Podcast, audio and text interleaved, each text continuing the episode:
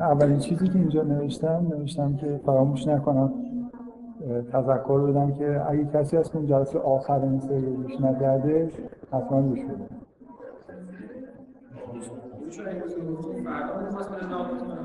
آره مشکلی پیش چون یه بار آخرین جلسه سری قبل کلیات داستانی یوسف تو قرآن در موردش صحبت کردیم. فکر می‌کنم من دارم با این فرض صحبت می‌کنم که همه می‌دونم که کلا تو داستان چی میگذره من فرض رو تغییر نمیدم دیگه. یعنی دیگه این که اون جلسه کردم که چرا مثلا نکته های مهم یه چیزایی هستن که خیلی شاید واضح نباشن اینا رو تکرار نمی کنم فقط هم دو دارم ترتیب میشم. این یه نکته. یه نکته دیگه برای چندمین بار از من پرسیدن که من فکر می‌کنم قبلا گفتم که مثلا ادبیات قرآن بیشتر شبیه ادبیات مدرن تا ادبیات کلاسیک. اینکه هر دفعه در واقع سوالا این تیپیه که خب چیزایی تو ادبیات مدرن هست که به وضوح تفاوت خیلی زیادی با ادبیات قرآن داره که خب این کاملا درسته. من منم ادعام نیست که ادبیات قرآن ادبیات مدرنه و نباید هم باشه. یعنی مثلا ببینید توی ادبیات مدرن ویژگی هایی که وجود داره مثلا یکی از مواردش اینه که شما توی ادبیات مدرن میگن که خوبه و اینو یه ایراد می‌دونن اگر شما یه شخصیت هایی مثلا بسازید که خیلی خوب یا خیلی بد باشه. یعنی سیاه و سفید باشه. مثلا رسما الان همه جا این توی شما نقد مثلا می‌خونید به عنوان ایراد خیلی اساسی اثر هنری میگن که اینا خیلی شخصیت سیاستی شخصیت خوب خاکستری باشه. یعنی نه خیلی خوب باشه نه خیلی بد باشه. خب تو قرآن من فکر می‌کنم تو داستان های قرآن سیاه ترین آدما و سفید ترین آدما رو می‌بینید خب هر دوتاش خوبه. یعنی نه این ویژگی ایراد ادبیات مدرن حساب میشه و نه مثلا ایراد قرآن حساب میشه. در واقع ادبیات مدرن از دید انسانه. انسان حق نداره کسی رو خیلی سیاه ببینه خیلی سفید ببینه به دلیل اینکه چیزی که می‌دونیم خیلی محدوده. من فکر می‌کنم خیلی گرایش خوبی توی ادبیات مدرنه که شخصیت ها رو خیلی سیاسفید نمی‌کنه. من نمی‌تونم تشخیص بدم که این نفر واقعا چقدر سیاه یا چقدر سفیده.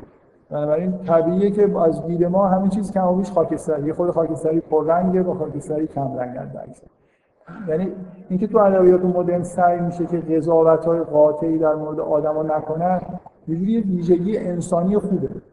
ولی قطعا قرار نیست اگه کسی اعتقاد داشته باشه که قرآن کتاب خداست قرار نیست که داستان قرآن اینجوری باشه. و اصلا اینجوری نیستن بنابراین یه تفاوت های محتوایی خیلی اساسی بین قرآن و ادبیات مدرن وجود داره. و از نظر فنی هم همینطور. همه تکنیکایی که تو ادبیات مدرن هست و طبعا نمی... نمیشه تو قرآن به کار برد. مثلا من بودم دفعه قبل هم می‌گفتم شما انتظار نباید داشته باشید یه چیزی شبیه مثلا جریان سیال ذهن که یه نوع مثلا روایت جدیده اینو تو قرآن ببینید. ذهن سیالی اینجا وجود نداره که بخواد همچین روایتی رو بسازه. یعنی اونا در واقع تکنیکایی هستن که به درد روایتایی می‌خورن که حتما یه بشر داره روایت می‌کنه. چیزی که من در واقع میگم اینه که تکنیکایی تو قرآن وجود داره به وضوح. که اصلا تا قرن قبلم سابقه نداشتن مثل مثلا استفاده از ریتم توی روایت. اصلا این کنترلی که روی توی روایت های قرآن هست هیچ شباهتی به ادبیات قرن 19 هم, هم حتی نداره. و خیلی چیزای دیگه. خب نوع استفاده از وزن توی جاهایی که حالت شاعرانه هم پیدا می‌کنه من فکر کنم یه جلسه کامل در مورد صحبت کردم. به وضوح با ادبیات کلاسیک اختلاف اساسی داره یعنی شما اصلا فرمای کلاسیک رو توی چیزهایی در واقع شبیه کلام شاعرانه که تو قرآن هست نمی‌دید بنابراین واضحه که باید از نظر محتوا تفاوت‌های اساسی وجود داشته باشه. بعضی از تکنیک‌ها اصولا توی قرآن طبیعیه که به کار نرن و در این حال من میگم که بیشتر شبیه ادبیات مدرن. مقایسه بکنید ادبیات قرآن و ادبیات کلاسیک و ادبیات مدرن می‌بینید که از نظر فنی بیشتر شبیه ادبیات مدرن. که از خیلی بنابراین اصلا این اینجوری نیست که من بخوام بگم که ادبیات قرآن دقیقا همه چیزش مثل ادبیات مدرن نباید نه یه نمونه خیلی خاص که من می‌خوام بهش اشاره کنم قبلا هم گفتم اینه که همه روایت های قرآن به نظر میاد که روایت سوم شخص هم. یعنی به هر حال یه دانای کل به معنای واقعی کلمه اینجا وجود داره که داره داستان رو روایت می‌کنه و همه جزئیات داستان رو میگه این اصطلاح دانای کل رو تو ادبیات که به کار می‌برن برای خاطر اینه که شما مثلا ادبیات قرن 19 رو می‌خونی راوی همه چیز رو می‌دونه. معلوم نیست اصلا کیه که داره روایت می‌کنه و چجوری همه این چیزها رو می‌دونه. می‌دونه که در پنهان ترین مثلا زوایای روح یه آدم که احساساتی در واقع داره میگذره. اینی که اصطلاحا اینجور روایت رو میگن روایت سوم شخص دانای کل اینکه همه چیز برای راوی روشن. توی قرآن واقعا اینجوریه. یعنی روایت سوم شخص یه دانای کلم داره روایت می‌کنه به معنای واقعی کنه ولی من قبلا فکر می‌کنم مثالایی زدم. حالا بازم می‌خوام مثال خیلی خیلی مشخص بزنم که اصلا اینجوری نیست که روایت سوم شخص توی قرآن باعث شده باشه که اون دانای کل در واقع همه اطلاعات اونطوری که تو قرن مثلا 19 هم تو ادبیات رایج بود در اختیار ما بذاره. شما تو قرآن نمی‌بینید که در مورد احساسات درونی آدما اینکه چی فکر کردن و بعدا مثلا نمونهش همین داستان قرآن داستان یوسف. شما هیچ وقت نمیشنوید که یوسف چرا این کارا رو کرد. خودتون باید بفهمید. تنها چیزی که به شما نشون میده اینه که این چیکار کرد؟ چی گفت و چه کارهایی انجام داد. برای همین که خود پیچیده میشه فهمیدن این که چرا این آدما دارن این کارا رو می‌کنن. برای اینکه در واقع اینجا دانای کل از اختیارات خودش استفاده نمی‌کنه. که خیلی همه چیزو به اصطلاح حزمش رو راحت بکنه و بیاد بگه که آره یوسف در اون لحظه خیلی احساس بدی بهش دست داد و تصمیم گرفت که همچین کاری بکنه با خودش فکر کرد که اصطلاحاتی شبیه این که با خودش فکر کرد اینا رو نمی‌بینید تو بنابراین بله؟ من نمیگم هیچی نیست. بعضی جاها مثلا ممکنه به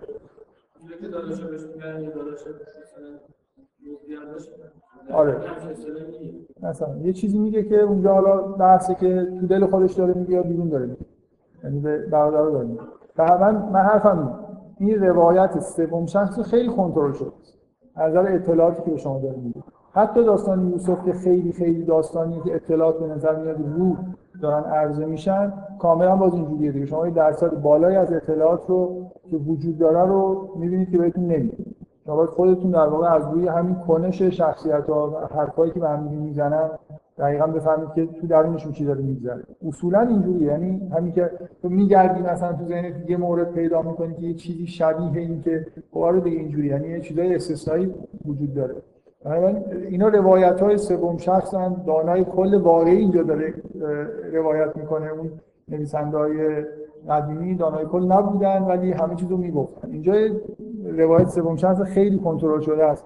من قبلا این مثال موسی رو زدم که حتی نحوه اطلاعات دادن رو میشه طوری تنظیم کرد که روایت سوم شخص شبیه روایت اول شخص بشه شما کافیه که یه قهرمان خودتون انتخاب بکنید از دید اون به چیزهایی که داره می‌بینه رو روایت کنید.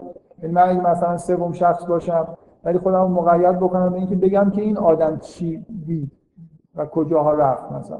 این یه جوری شبیه میشه که این آدم داره روایت می‌کنه. درسته؟ من علت اینکه دوباره این بحث دارم تکرار می‌کنم غیر از اینکه خب فکر می‌کنم خیلی مهمه چون خیلی دیگه این کنترل کردن روایت سوم شخص خیلی چیز جدیده. یعنی واقعا نمونه های قدیمی اصلا نداره یه چیزی همین سی چهل سال اخیر به عنوان یه تکنیک خیلی خوب که هم از مزایای سوم شخص میشه استفاده کرد در این حال میشه اون حس مثلا اول شخص رو به وجود آورد. اول شخص خیلی روایت رو از خیلی جهات ویژگی جالبی داره. مثلا یه جور حس صمیمیت ایجاد می‌کنه. خیلی کارا میشه کرد. اینکه میشه اینا رو تلفیق کرد. یعنی شما سوم شخص روایت کنید ولی اطلاعاتتون طوری در واقع در اختیار خواننده بذارید که یه جوری حس این که از دید یه نفر داره به ماجرا نگاه می‌کنه به وجود بیاد یه نمونه خیلی قدیمیش داستان سرخ و سیاه خیلی داستان کلاسیکیه. من نمی‌خوام بگم اینجوریه. یعنی از ولی واقعا مثلا شما توی داستان سرخ و سیاه وقتی که فرزن جنگ جنگو داره تشریح می‌کنه مثلا کنم نبرد واترلوه اینجوری نیست که از دور نگاه کنه و جنگ رو تشریح کنه.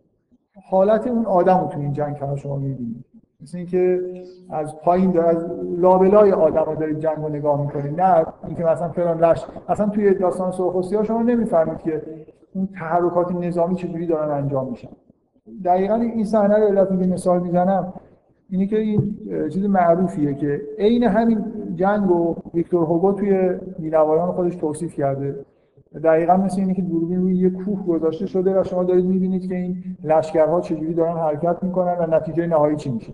مثل تماشاگر فوتبالی که بیرون هست داره مثلا تلویزیون هستن نگاه می‌کنه. اون سیاهی وسط میدان نبرد و اون خونریزی و اینا خیلی نیست. مثلا حتی زیبایی هم مثلا توی توصیف ویکتور هوگو هست.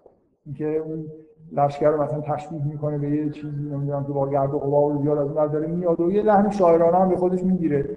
و شما همیشه در واقع مسلطید به اینکه کیا دارن می‌برن کیا دارن میبازن. ولی تو داستان استاندارد اینجوری نیست. یه آدمی اون وسط گیر افتاده مثلا همش در واقع در یه نمونه در واقع اینه که لزوما داستان سوم شخص اینجوری نیست که همیشه از راه خیلی دور در واقع وقایع رو ببینه و اون حس و حال مثلا اول شخص رو پیدا نکنه. و من یه دفعه قبل مثالی دادم از یکی از داستانه هنری جیمز که خب این داستانی که خیلی به طور خوبی در واقع این کار رو انجام میده که روایت رو از روایت اول شخص نیست که کودک روایت بکنه روایت سوم شخصه. ولی همیشه شما اطلاعاتتون یه جوری محدوده به چیزایی که اون بچه می‌فهمه. در این حال یه جایی بخواد مثلا یه ذره از خوبی مزایای سوم شخص استفاده بکنم می‌کنه. ولی اصولا اینجوریه که اکثر چیزا در واقع یه جوری در محدوده فهم اون آدمه حتی وقایعی توی این داستان روایت میشن که اون بچه تو اون صحنه نیست. ولی باز اگه اون واقعیت رو مثلا بخواید نگاه بکنید به بچه بگن این همون قدری در واقع تو داستان انگار ما می‌فهمیم که اون بچه می‌فهمه. در حال یه جوری من می‌خوام بگم سوم شخص بودن روایت های قرآن لزوما به معنای اینکه به معنای قدیمی سوم شخص دانای کلا نیست اصلا اینجوری نیست. یعنی به شدت اطلاعات یه جور خاصی منتقل میشن و ویژگی کاملا مشخص اینه که تو دادن اطلاعات خیلی امساک میشه. شما باید زحمت بکشید بفهمید حتی توی داستان چی داره میگذره. آدما چیکار دارن می‌کنن چه برسه حالا مثلا اون لایه های پنهانتر داستان رو بخواید کشف بکنید اما یه نمونه خیلی خاص که می‌خواستم بگم که دیگه واقعا به نظر من نمونه شبیه همین چیزی کاری که امی جیمز می‌کنه. یعنی به شدت ما دیدگاهمون به دیدگاه آدم محدود میشه. داستان ذوالقرنین تو قرآن. توی داستان ذوالقرنین اصلا داستان در واقع روایت اول شخص. شما همه چیز رو از دید ذوالقرنین می‌بینید. حتی اون چیزی که اون می‌فهمه رو در واقع اینجا روایت می‌کنه. در حد فهم ذوالقرنین داره به دنیا نگاه می‌کنه. دقت می‌کنید؟ بدون من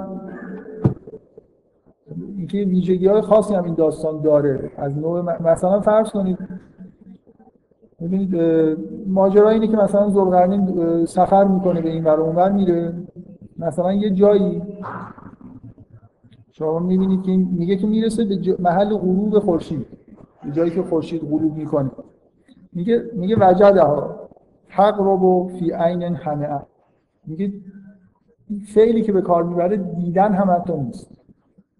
وجده ها یه جوری اینجور دریافت. شما دریافت های زلغرنین رو از جهان جهانی که توش داره سفر می‌کنه می‌بینید مرتب این فعل وجده توی این داستان تکرار میشه. هیچ جای داستان قرآن دیگه نمی‌بینید که خیلی تاکید این باشه که این, این چه چیزی رو داره در میابه در واقع از جهان. یه چیز کاملا اشتباهی رو داره درک می‌کنه. این یه جایی رفته و حالا اینکه واقعا باورش شده که هم چیزی دیده یا نه اصلا مسئله نیست. چیزی که داره نقل میشه اینه که این به یه جایی می‌رسه که اینجور در میابه که خورشید در یه چشمه ای داره غروب می‌کنه. ما می‌دونیم که اینجوری نیست. در سراسر قرآن هم خورشید یه جرم آسمانی که توی فلکی داره حرکت می‌کنه. بنابراین اصلا چشمه ای در کار نیست. ولی ذوالقرنین چیزی دیده که اینجور دریافت کرده. مثلا ممکنه واقعا فرضاً دریاچه‌هایی که بالای کوه تشکیل میشن کوه آتش فشانی شاید صحنه عجیب این شکلی دیده.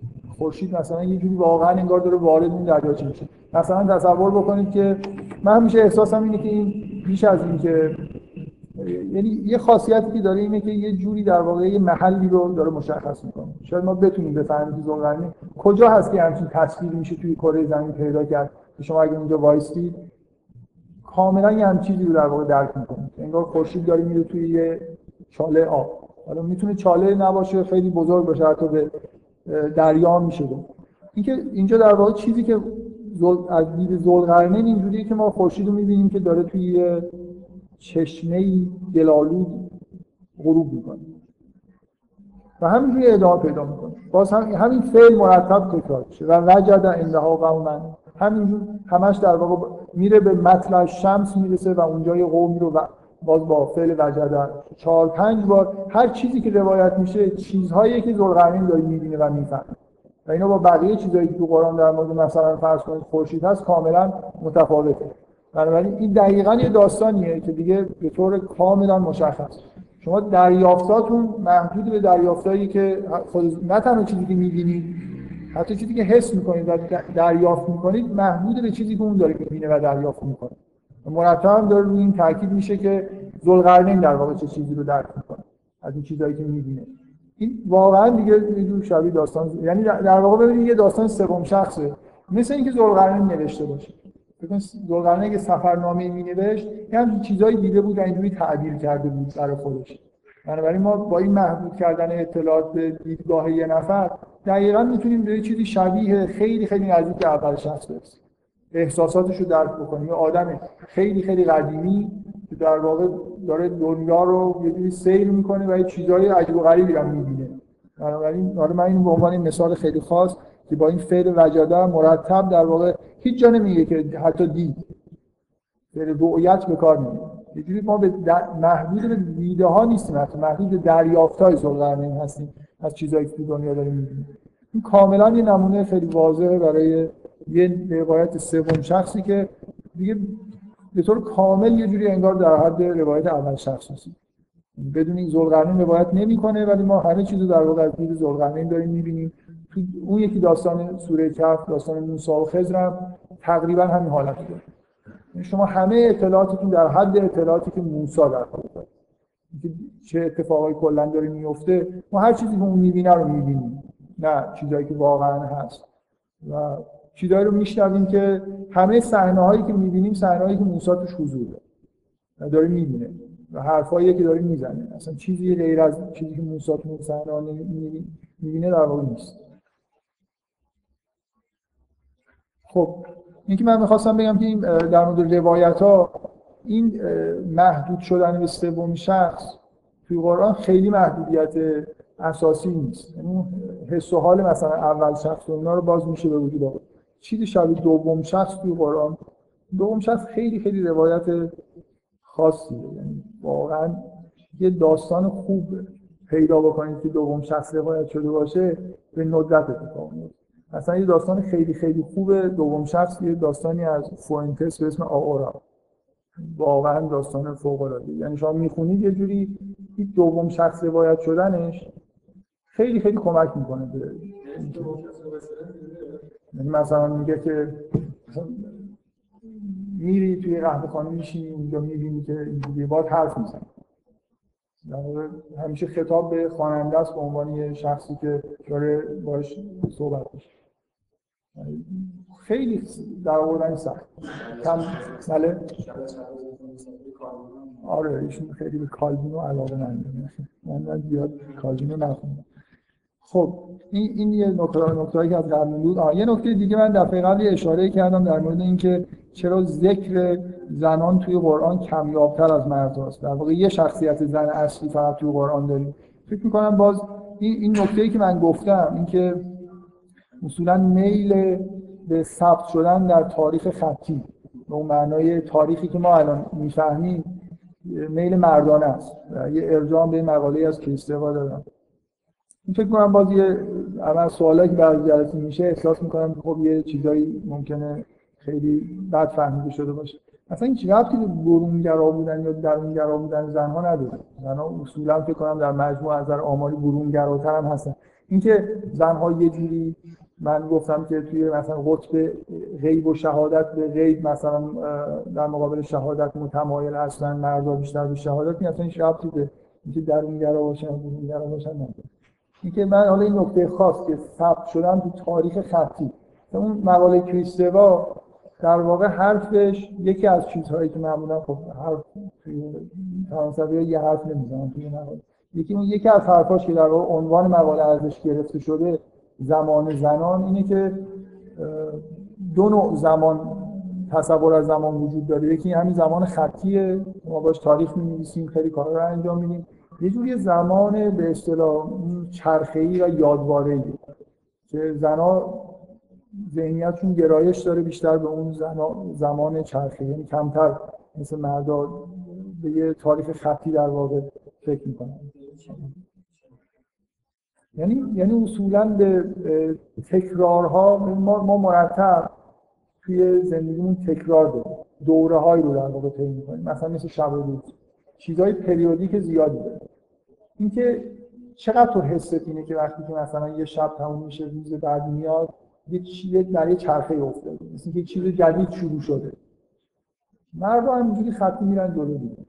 یعنی امروز امشب شب مثلا 11 سپتامبر فردا میشه 12 سپتامبر. شب با اون شب خیلی مهم این حوالی رو بیشتر در واقع نگاه می‌کنه. این چیزی که کریستواتون مقاله ادعا می‌کنه اینه که بین این دو تا تصور از زمان زنها بیشتر گرایش به این تصور دارن.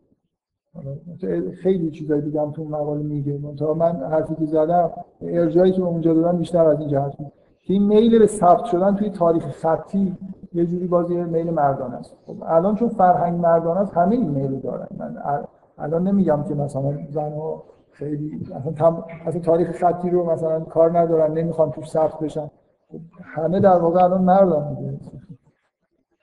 دیگه. زنها یه جوری نرم افزارهای مردانه روشون اینستال شده. یعنی طبیعیه که یه مقدار خیلی زیادی نگراشاشون در حد خداگاه شدید نگراشای مردانه است و ناخداگاهشون اینجوری نیست. برای همینی که در تناقض به سر می‌برن. یعنی نرم افزارهایی که روشون اینستال شده با سخت افزارشون سازگار نیست. هی چیز پیدا می‌کنه. دوباره مجبورن ری اینستال بکنن. برای اینکه خب این نرم افزارها رو مردان نوشتن. این تصوراتی که اصولا ثبت شده توی فرهنگ تصورات مردان است. یعنی فرهنگ اصولا مردا تولید کردن. فرهنگ ثبت شده رو من دارم نه فرهنگ. خب اینا هیچ ربطی برونگرایی درونگرایی این حرفا نداره. واقعا اینکه زنان تمایل مثلا به جلوه کردن دارن ولی نه در تاریخ مثلا جلوه کردن توی محیط های کوچکتر من اصولا زنها با محیط های کوچکتر راحت ترن تا محیط های بزرگ. مثلا یه جوری روابط دو به دو و یه خود خلوتتر رو بیشتر بهش تمایل نشون میدن. یا اینا رو فعلاش همه رو گذشته بگم چه تمامشون می‌دادن. در مورد چیزای تاریخی داریم صحبت می‌کنیم. ولی هنوز چیز دیگه هنوز موضوع اینه که اون به اصطلاح قسمت های سخت افزاری و ناخودآگاه همونجوری مونده. فقط به دلیل حضور توی جهان مردان است که خب تغییرات اساسی در واقع به وجود میاد. خب این یه نکته. یه که حالا جنبه سوال نداره ولی من خودم میل دارم در صحبت بکنم. فکر کنم یکی از آخرین چیزهایی که جلسه قبل گفتم این بود که با یه چیزای شبیه میان نویس میشه ریتم داستان کنترل کرد. مثلا حس گذشت زمان به وجود آورد. میشه یه جوری مثلا گسست عاطفی رو نشون داد. مثل اون مثالی که از ایشیگو رو زدم. یا مثلا فرض کنید شما اصولا به جای ریلیف می‌تونید ازش استفاده بکنید. یه صحنه تو ممکنه به صحنه دیگه از نظر زمانی نزدیکه. ولی شما میل دارید که یه جوری این صحنه به حالت عاطفی رسیده که نمیشه خوب مچش کرد با صحنه بعدی. میل دارید اون وسط یه چیزی باشه که این دو تا از هم دیگه جدا کنه ممکنه یه قطعه ای از داستان رو بیارید با ریتم کن یا اصلا یه چیزی شبیه میان نویس. تو قرآن پر از چیزه دیگه. پر از یه چیزهای شبیه میان نویسه. یعنی داستان که داره روایت میشه یه جمله میاد که داستان نیست. مثل یه چیزی که میشه تا, تا اینجای داستان که خوندی میشه نتیجه گرفت. یا اگه اینو اینو بدونید و بعدا بقیه داستان رو بخونید. یه حالتهای اینجوری مثلا که قرآن مرتب هست که یه گزاره های کلی خارج از روایت در واقع ظاهر میشن من به عنوان مثال این یه نمونه ای که اول سوره اول داستان یوسف هست اینه که بین صحنه اول و صحنه دوم واقعا به نظر می‌رسه که فاصله زمانی وجود داره. یه جمله اونجا هست که این حس فاصله دار بودن این دوتا رو در واقع یه به هم میرسونه. من فکر می‌کنم هر کسی که این داستان رو بخونه آه اون نکته ای که می‌خواستم بگم میاد. نکته جدید. اینکه قبلا هم به این اشاره کردم. اینکه اصلا مهم نیست که شما این چیزا رو مثلا این تکنیکا رو می‌فهمید یا نمی‌فهمید. توی کارهای هنری لازم نیست که شما بدونید که مثلا میشه با این میان نویس چه کارهایی کرد.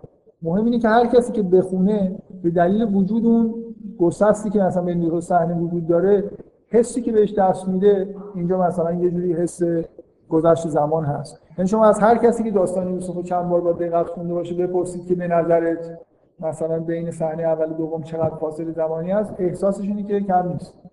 شاید نتونه استدلال بکنه که چرا این حس بهش دست داده. ولی خود به خود شما وقتی که داستان رو می‌خونید وجودی همچین چیزایی به طور ناخودآگاه در واقع در شما احساس گذشتن زمان ایجاد می‌کنه. بنابراین من در واقع چیزایی که حسش به راحتی ممکنه منتقل بشه رو یه جوری دارم خداگاه می‌کنم. بنابراین ممکنه حالا این توضیحات بعضیاش پیچیده به نظر برسه و کاملا نباشه. ممکنه مثلا حس گذشته زمان به دلایل دیگه ای داره القا میشه. ولی من میگم که این این نوع در واقع کار تو ادبیات این حس رو ایجاد می‌کنه.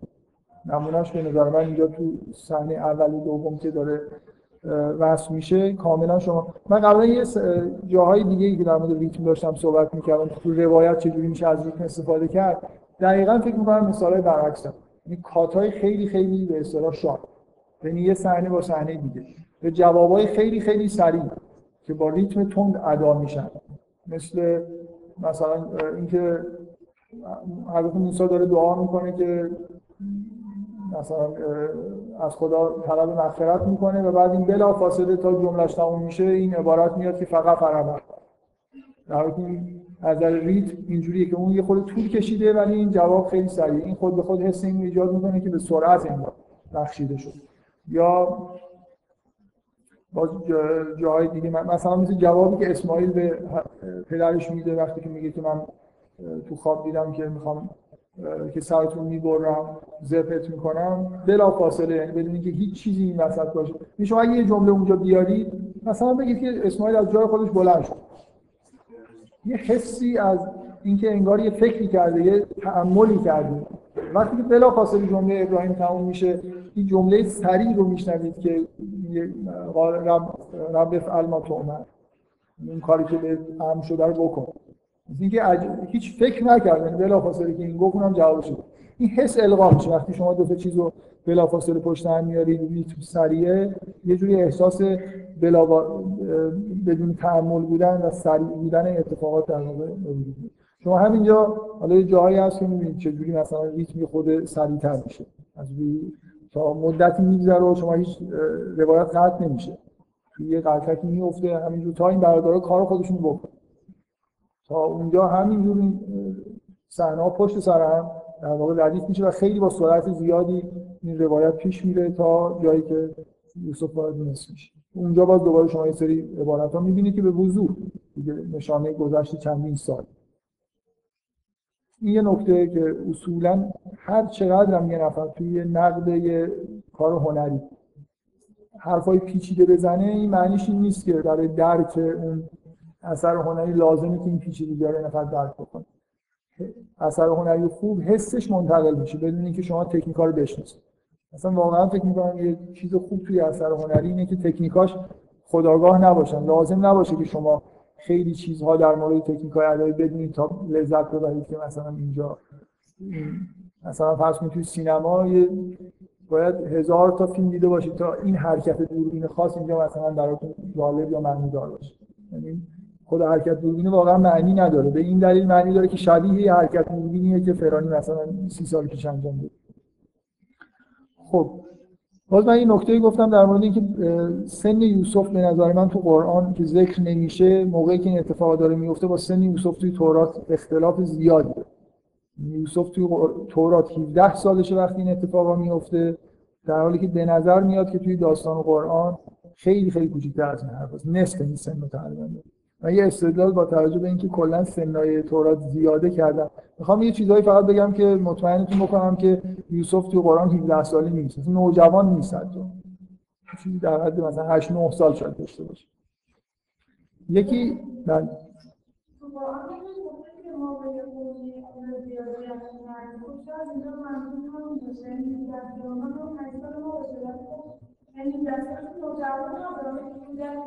خب آره.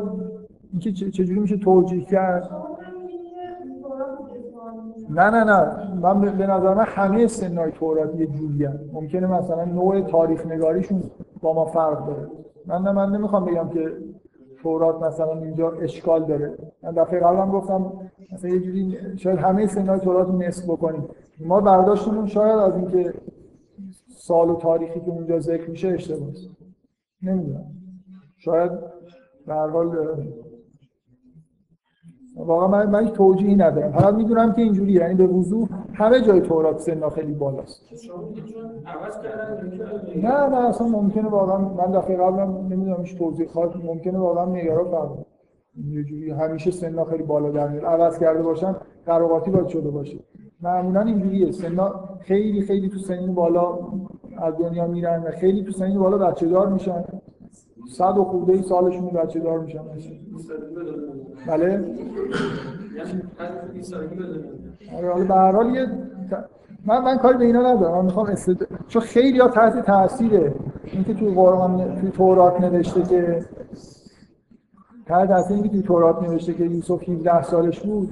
تو قرآن هم که دارن نقل می‌کنن فرض برای می‌ذارن که حدودا این سنه و به نظر من این کاملا غلط. یعنی نشانهایی تو قرآن وجود داره من چیز مهم برام یه جوری تصوری که از یوسف داریم با 17 سالگی نمی‌خونه با اینکه سنش ذکر نمیشه. من دو تا چیز دفعه قبل گفتم این که یکی که لحن ابتدای سوره اصلا یه جوری به نظر من لحن کودکانه ایه رویاهای بزرگ این شکلی معمولا تو سنین خیلی پایینتر دیده میشن. تا این دوتا رو حالا بذارید کنار. این چیزهایی خیلی واضحی که وجود داره. اینکه برادرها از پدرشون اجازه می‌گیرن که چیکار کنن؟ یوسف رو فردا ببرن که یر و یلم دارن یوسف رو می‌برن صحرا که خود بازی کنه. خب بچه 17 ساله که آدم از پدرش نمیاد اجازه بگیره که اینو بده به ما. تازه پدرش بگه من نمیدم که بیاد صحرا توی مثلا مرغزار بازی کنه مثلا تو بازی کنه. این که این واقعا این نیست. و اصولا یوسف حالت بی‌دفاع داره در مقابل برادر کاملا. یعنی اصلا اینجوری نیست به نظر مقاومتی بکنه. خیلی خیلی خیلی بعیده شما با تصور اینکه این داستان در مورد یه بچه جوان 17 ساله است بخونید ببینید اصلا با خیلی چیزا با این کسی که از کاروان میاد و سس رو میندازه و یوسف رو می‌بینه عبارتی که میگه میگه هازا غلام. غلام یعنی کودک دیگه این بچه مثلا بچه است نه به معنای غلام به معنای کسی که برده است باز کشیده بالا و بعدم تا دیگه گفتی که بچه ای مثلا بچه ای و اینکه عزیز مصر یوسف وقتی که توی بازار بردا خریداری می‌کنه میاد به زنش میگه که اینو به عنوان فرزند انتخاب کنید خیلی بعیده که یه نفر جوان 17 ساله رو به عنوان فرزند انتخاب کنه. معمولا دیگه حالا مثلا 7 8 سال اینجوری دیگه بزرگتر بشه تمایلی به اینکه به صورت فرزند انتخاب بکنن نیست. اینا به نظر من کلا اینا نشانه های اینه که یوسف تو قرآن سنش خیلی کمتر از اون چیزی که توی تورات نوشته شد من کلا در مورد سنهای تورات احساسم اینه که اصلا شاید بدفهمی وجود داره. که شاید تو گاه شماری تورات مثلا یه, جور دیگه است. نمی‌دونم. در یکی دو مورد نیست. همه جا اونجا سنها تقریبا دو برابر. یه باورپذیر نیست. خب. بریم سراغ حالا این چیزهایی که من باز چیزهایی که مختصر گفتم و می‌خوام روش تاکید بکنم. یکی این که مثلا یه چیز خیلی خیلی مهم توی سراسر قرآن مخصوصا حالا توی روایت هایی که تو قرآن هست اینه که شما توی این روایت ها قراره که عادت بکنید که همیشه در واقع یه جوری از همون دیدگاهی که قرآن خدا به دنیا نگاه می‌کنه و به اتفاقات دنیا نگاه می‌کنه نگاه کنید مثلا این یه چیزی که من فکر می‌کنم خیلی وقت توی جلسه در موردش صحبت کردم که از ویژگی های قرآن اینه.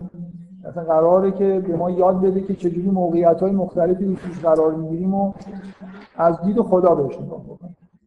کلا این یه چیز کل... کاملا اساسی توی قرآنه. و توی داستان ها به وضوح اینجوریه. یعنی احساس این که خداوند داره این صحنه رو روایت می‌کنه برای ما خود به خود این در واقع اولا همه چیز از دید بالا داره نگاه میشه. یعنی شما مثلا توی این داستان من در واقع در مورد این قبلا توضیح دادم تو جلسه قبل که شروع داستان با یوسف و یعقوب باعث میشه که شما همیشه از این کانال در واقع داستان از اون قسمت از همون ارزش هایی که در واقع خداوند از نظر خدا ارزش هستن. یوسف و یعقوب آدمای خوب ماجرا هستن. از همون کانال همیشه دارید به داستان نگاه می‌کنید. از نظر عاطفی با اینا هستید برادرای جوری به نظرتون بیگانه هستن.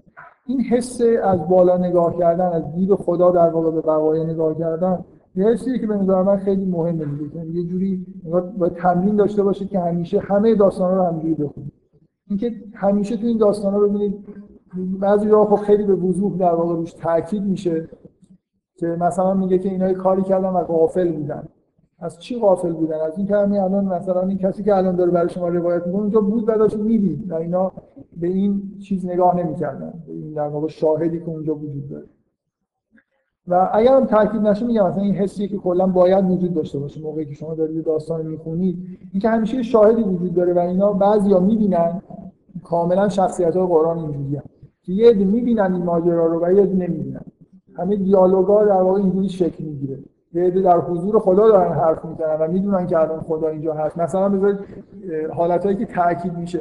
مثلا شما دیالوگایی که بین موسی و فرعون هست به این دلیل خیلی این حس توش زیاده. اینکه قبل از اینکه موسی راه بیفته بیاد پیش فرعون خدا بهش میگه میگه برو پیش فرعون من با تو هستم اسمع و ارا.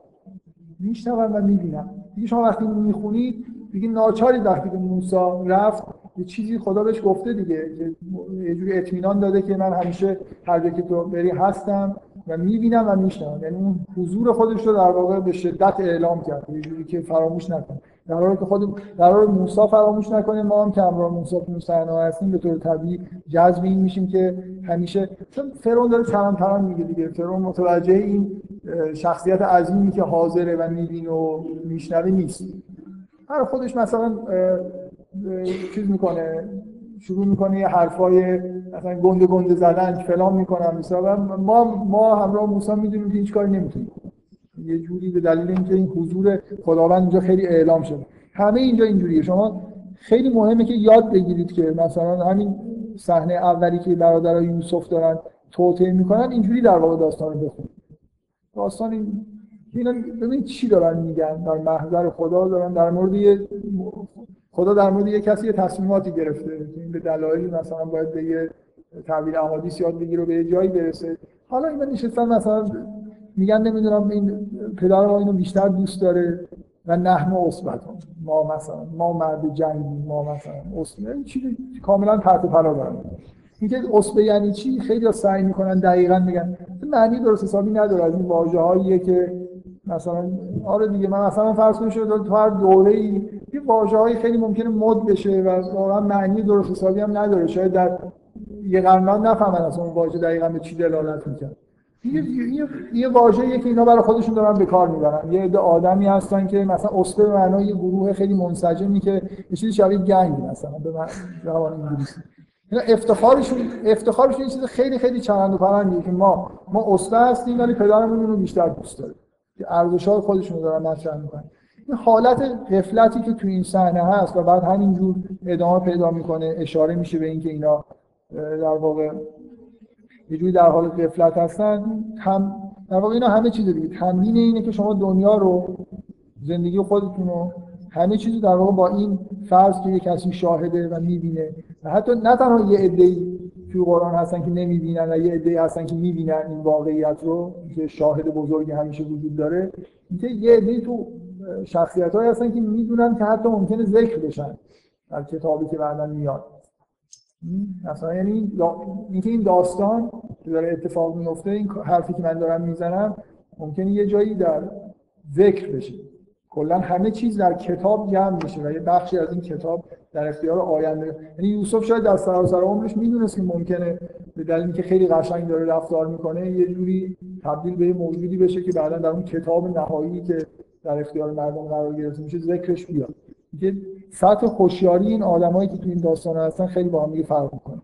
که یه عده اون حقیقت اصلی رو می‌بینن و یه عده دارن در واقع بدون اینکه بهش توجه بکنن رفتار خودشون تنظیم بکنن. اینکه در حال یاد بگیرید که یعنی تمام قرآن مخصوصا داستان ها کاملا این ویژگی توشون هست که به ما آموزش بدن که همراه با خداوند در واقع همه وقایع رو ببینیم. و یه نکته دیگه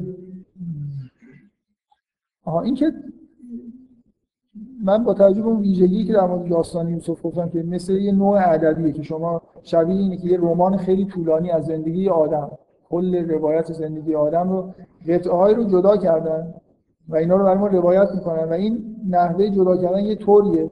شما خیلی از چیزهایی که روایت نمیشه رو می‌تونید به وضوح حس کنید و بفهمید.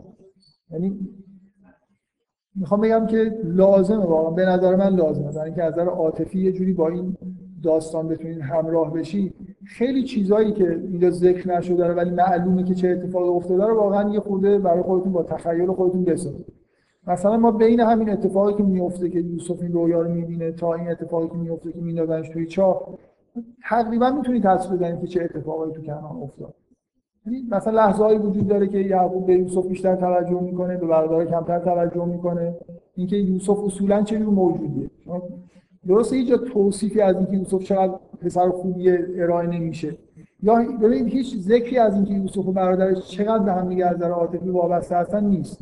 ولی بعدا با توجه اینکه ما توی داستان می‌فهمیم که جدا, شدن این دو نفر اصلا میگه خیلی خیلی از نظر عاطفی فاجعه بار بوده بنابراین این جزء چیزهایی که ما الان می‌تونیم تصور بکنیم. که این محیط خیلی خیلی عاطفی بین یعقوب و یوسف و مثلا شما از این همه رنج دوری که یعقوب می‌بره خب می‌تونید بفهمید که چقدر تو این دوره ای که ما ازش در واقع چیزی نمیشنویم روابط عاطفی قوی اینجا برقرار هست.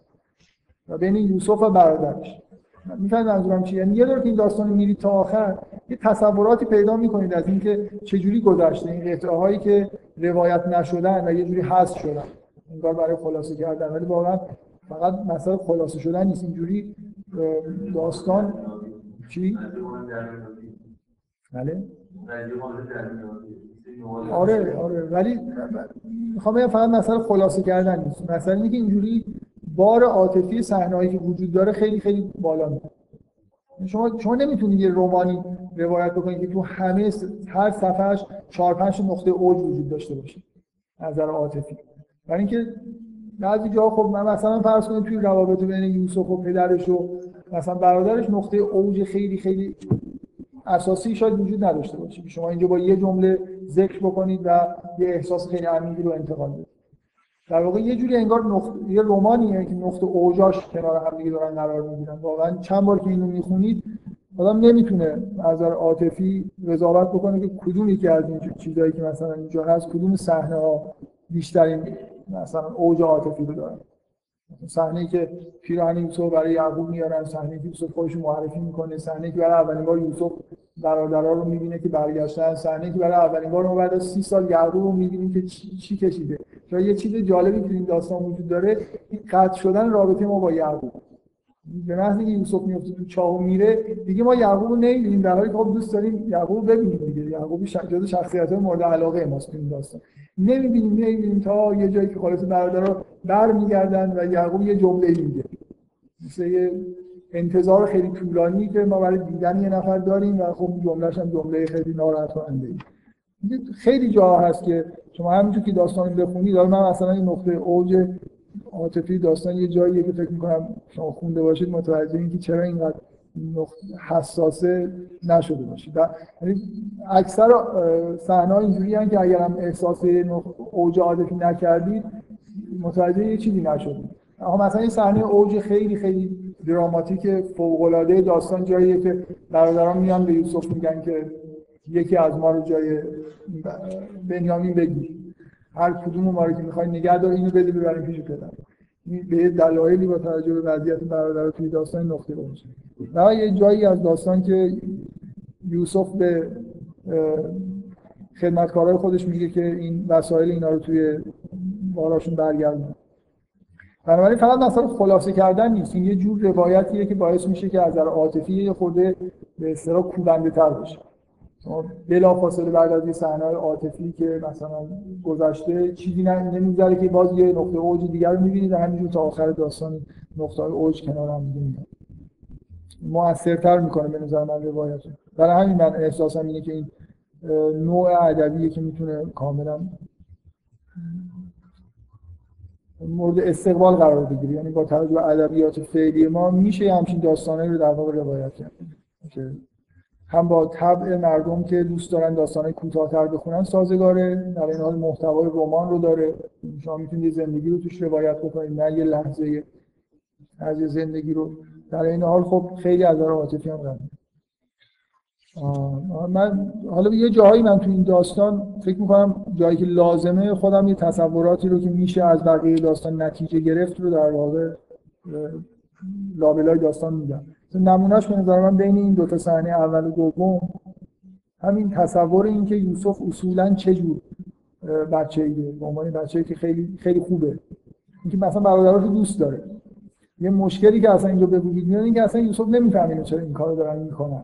یعنی مثل یه بچه‌ایه که هیچ تصوری از بدی نداره. اصلا حساب وقتی یه نفر خودش حسادت تو وجودش نیست اصلا نمی‌فهمه برادر بدی نکرده به برادر برادرش دوست داره و یه دفعه اینکه اینو میبرنش تو صحرا و مثلا میندازنش تو چاه و اینا یه چیزیه در واقع. اگه تصوری داشته باشه از اینکه یوسف چه جور آدمیه و دنیا رو چه جوری دیده تا اون سن تو بچگیش خب اون صحنه در واقع یه جوری بار عاطفیشون قوی‌تر میشه. ما باید بتونیم بچگی یا آدمی مثل یوسف رو تصور بکنیم ارتباطش رو با برادرش سعی کنیم تصور کنیم به نظر میاد که خیلی قابل تصور نیست. خیلی, خیلی دور از ذهن مقدار وابستگی که اینا به هم دارن. خب دیگه آها. من بحث اصلی امروز هم در مورد یه چیزیه که یه خورده خارج از محتوای روایی داستان. من یه توی اون جلسه آخر که خیلی با سرعت در مورد کلیات داستان یوسف صحبت کردم یه, یه نکته گفتم در حد یه جمله خیلی هم تاکید نکردم. حالا می‌خوام تاکید بکنم و فکر می‌کنم سوال برانگیزه باید یه چیزی رو جواب بدم اینکه از نمادی چاه یعنی یه چیزی که در اعماق زمین پیش میره و آب از اعماق زمین در واقع بیرون میاره. چیزی که به درد مردم می‌خوره. این مناسبت داره با حقیقت خود یوسف. عنوان یک کسی که به علوم غیب به علوم پنهانی دسترسی داره و اینو در اختیار مردم قرار میده. یعنی اون جلسه گفتن که یه جوری افتادن یوسف توی چاه در واقع وجه نمادین هم داره که اصلا حقیقت یوسف با چاه ارتباط داره. خب. حالا سوالی اینه سوالی اینه که ما من یه چیزی اول دو جلسه قبل گفتم. که با استدلال خیلی ساده این که اصولا ما حق داریم و باید اصلا این کارو بکنیم که داستانهای قرآن با اینکه قصه های واقعی هستن و مثل روایت بهشون نگاه کنیم. روایت هم مثل همونجوری که یه قصه رو من می‌خونم و تحلیل می‌کنم می‌تونم قصه های قرآن هم بخونم و تحلیل کنم. در مورد ریتمش صحبت بکنم. در مورد هر چیز ادبی مثل یه داستان با قصه های قرآن برخورد می‌کنم. ولو اینکه باور دارم که اینا واقعیت بکنم هیچ مشکلی اینجا نیست. این داستان ها داستان تخیلی نیستن ولی مثل داستان دارن روایت میشن. همه تکنیک های داستان سرایی هم توش در واقع می‌کنن ولی تعبیر نمادین کردن یه خورده مشکل داره. مثلا اینکه من بگم که با... من مثلا من می‌تونم یه داستان بنویسم که توش فرزن یه آدمی نماینده طبقه باشه. اصلا این شخصیت شخصیت واقعی نیست. توی تئاتر خیلی از این داستان‌های که بچه نمادین قوی دارن شما می‌بینید تئاتر اتفاقا جالب هم هست شما یه فیلمی مثلا یه, یه نمایشی می‌بینید که توش آدما در واقع آدمای واقعی نیستن شخصیت خاص داشته باشن. نماینده یه چیزی هستن. خب وقتی همچین داستانی رو من می‌نویسم به عنوان مثلا یه داستان نمادین خب طبیعیه که نوع برخورد ما با داستان دیگه فرق آدما در واقع یعنی اگه من یه داستانی بچه نمادین داشته باشه یعنی نوشته شده باشه که من از توی این داستان یه چیزی بفهمم یه چیزی که ورای واقعیت خب من اگه من متوجه این نمادا نشم اصلا منظور نویسنده رو نفهمیدم داستان رو نفهمیدم اگه این آدما رو واقعی تصور بکنم برای کلا من می‌خوام بگم که الان این سوال وجود داره که میشه داستان قرآن رو با ترجمه که ما به واقعی بودنشون اعتقاد داریم تعبیر نمادین بکنیم در مورد مثلا شما نگاه کنید داستان آدم و حوا خیلی بچه نمادین داره. یه شجر یه جنتی هست شجره هست و خیلی معتقدن که این اتفاق نیفتاده و مثلا نمادین. یعنی اتفاقایی که در مورد روایت میشه. مثلا داستان که خب من فکر می‌کنم اصولا جای چیز دیگه بحث اختلاف نظر وجود داره. بعضیا معتقدن که داستان قرآن واقعی نیستن. بعضیا معتقدن که مثلا مثلا ممکنه آدم و هوا رو بگن که داستان نمادینه. اتفاق نیفتاده یعنی باقی نبوده و یه جوری مثلا نمادین به معنای اینکه مثلا در عالم دیگه غیر جسمانی شاید اتفاق افتاده. داستان همه ما مثلا میگن که به طور نمادین داستان همه ماست. همه ما یه جوری انگار از بهش شروع می‌کنیم بعد گناه می‌کنیم و وارد جهان میشیم. بنابراین در مورد بعضی از داستان ها خب بیشتر حرف این که نمادین هم واقعی نیستن. من, من نظر شخصی خودم فکر می‌کنم به نظر من خیلی واضحه که داستان رو باید واقعی فرض کنیم. مگر اینکه دلایل محکمی داشته باشید که واقعی نیست. فضای داستان رو قرآن اینجوری داره واقعیت رو روایت می‌کنه. برای اینکه بعضی جا جدا می‌کنه. مثلا میگه که مثل داریم براتون و بعضی جا به وضوح در واقع داستان به عنوان یه داستان عبرت آموزی که در گذشته اتفاق افتاده با نشانه های تاریخ جغرافیایی داره ارائه می‌کنه. بنابراین اگه کسی می‌خواد بگه یه داستانی نمادینه باید دلیل بیاره. نه توی قرآن ها اصولا تو ادبیات. من چجوری می‌خوام بگم که این داستان فلان چیز نماد یه چیز دیگه است؟ مثلا اینکه شب شد و داستان توی شب داره میگذره مثلا این یه بچه نمادین داره. نه اینکه همینجوری توی شب اتفاق افتاده باشه. مثلا بار سیاسی داره مثلا نماد سیاسی یا خیلی چیزهای دیگه که توی داستان ها می‌تونن بار نمادین داشته باشه در کسی که می‌خواد بگه که داستان واقعی نیست مخصوصا در مورد قرآن به نظر میاد ادعای واقعی بودن داره.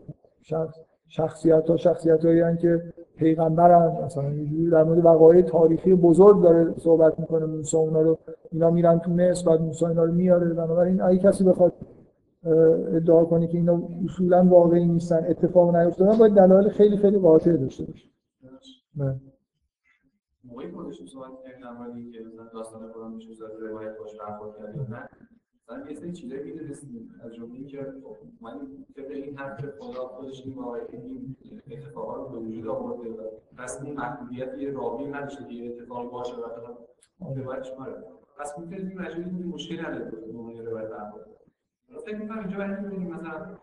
اون دلیل اون دلیل خیلی فرعی من بود. دلیل اصلیش اینه که اصولا شما هر وقت دارید چیزی رو روایت می‌کنید دارید از قواعد روایت من, من تاریخ هم حتی کتاب تاریخ مثل داستان. الان خیلی مد شده تو همین قرن بیستم که نه اصلا در مورد تاریخ هم با تکنیک های ادبی مثل که متن ادبی برخورد می‌کنه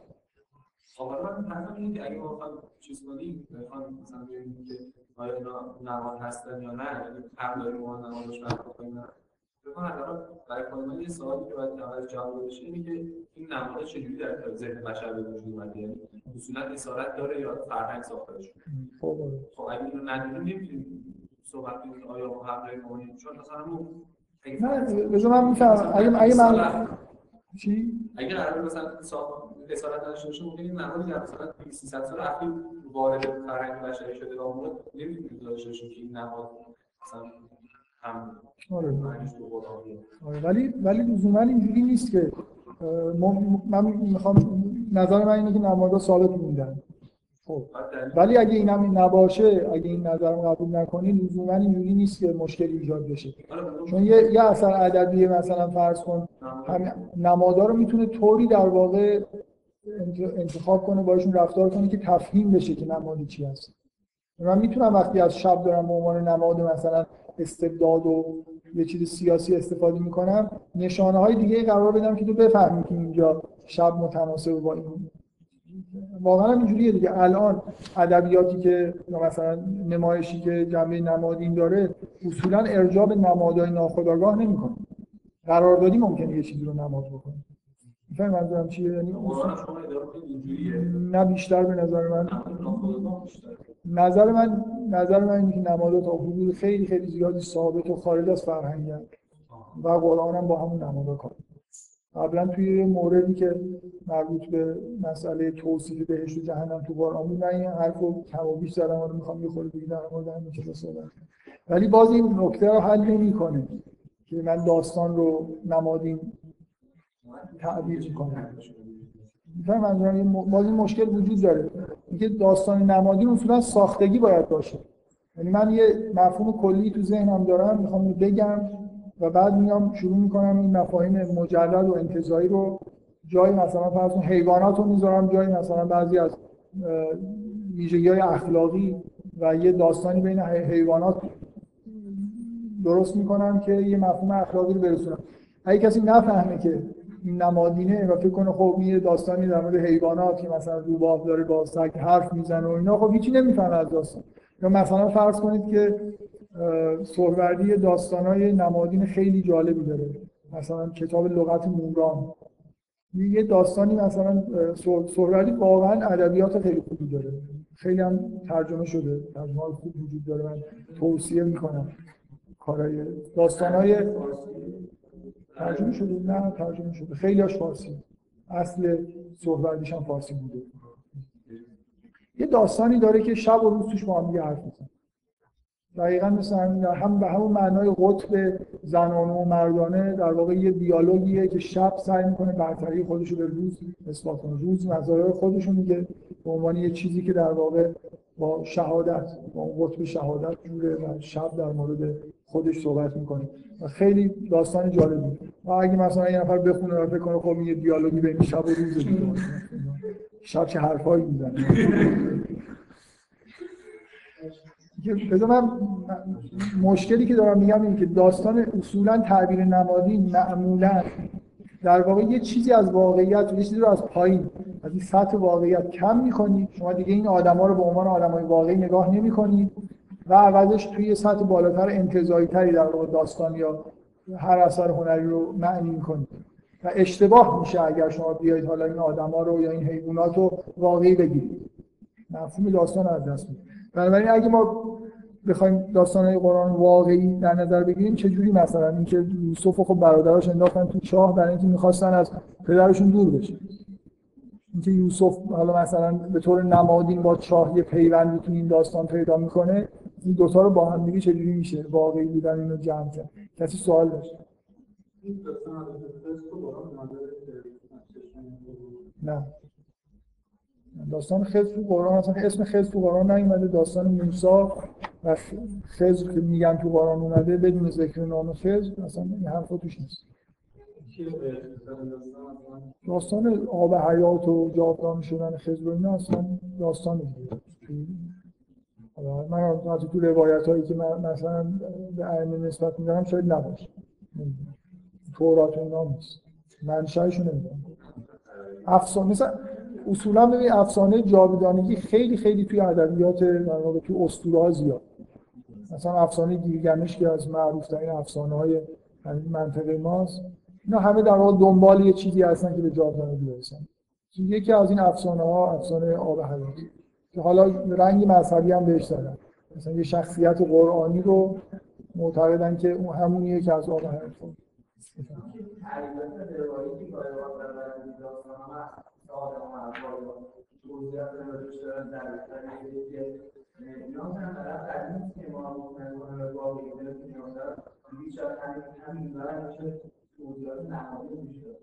نه به نظر من وقتی بحث میشه در مورد اینکه اینا نمادین هستن یا نیستن خب مثلا یکی از چیزهای تایید می‌تونه این روایت ها باشه. از خود پیغمبر پرسیدن شاید چیزی گفتیم من می‌خوام بگم بحث وجود داره. کسی که می‌خواد بگه نمادینه باید از همه اینا یه جوری در واقع توجیهی بسازه که نمادین چرا میگه نمادینه و چرا این حرفا رو چجوری خود متن چجوری توجیه می‌کنه. من من نمی‌خوام بگم که مثلا ببخشید یه این که نمادین نیست نه این اتفاق اتفاق تاریخی هم. خارج از متون مذهبی هم وجود داره. خب بنابراین اینکه شما می‌خواید مثلا فرض کنید داستان موسی رو توی قرآن نمادین بگیرید باید نه تنها با مذهبی ها رو قانع بکنید باید آدمایی که تاریخ نگار هستن و شواهدی دارن هم قانع بکنید که این اتفاقا نیفتاده مثلا اینا تخیلی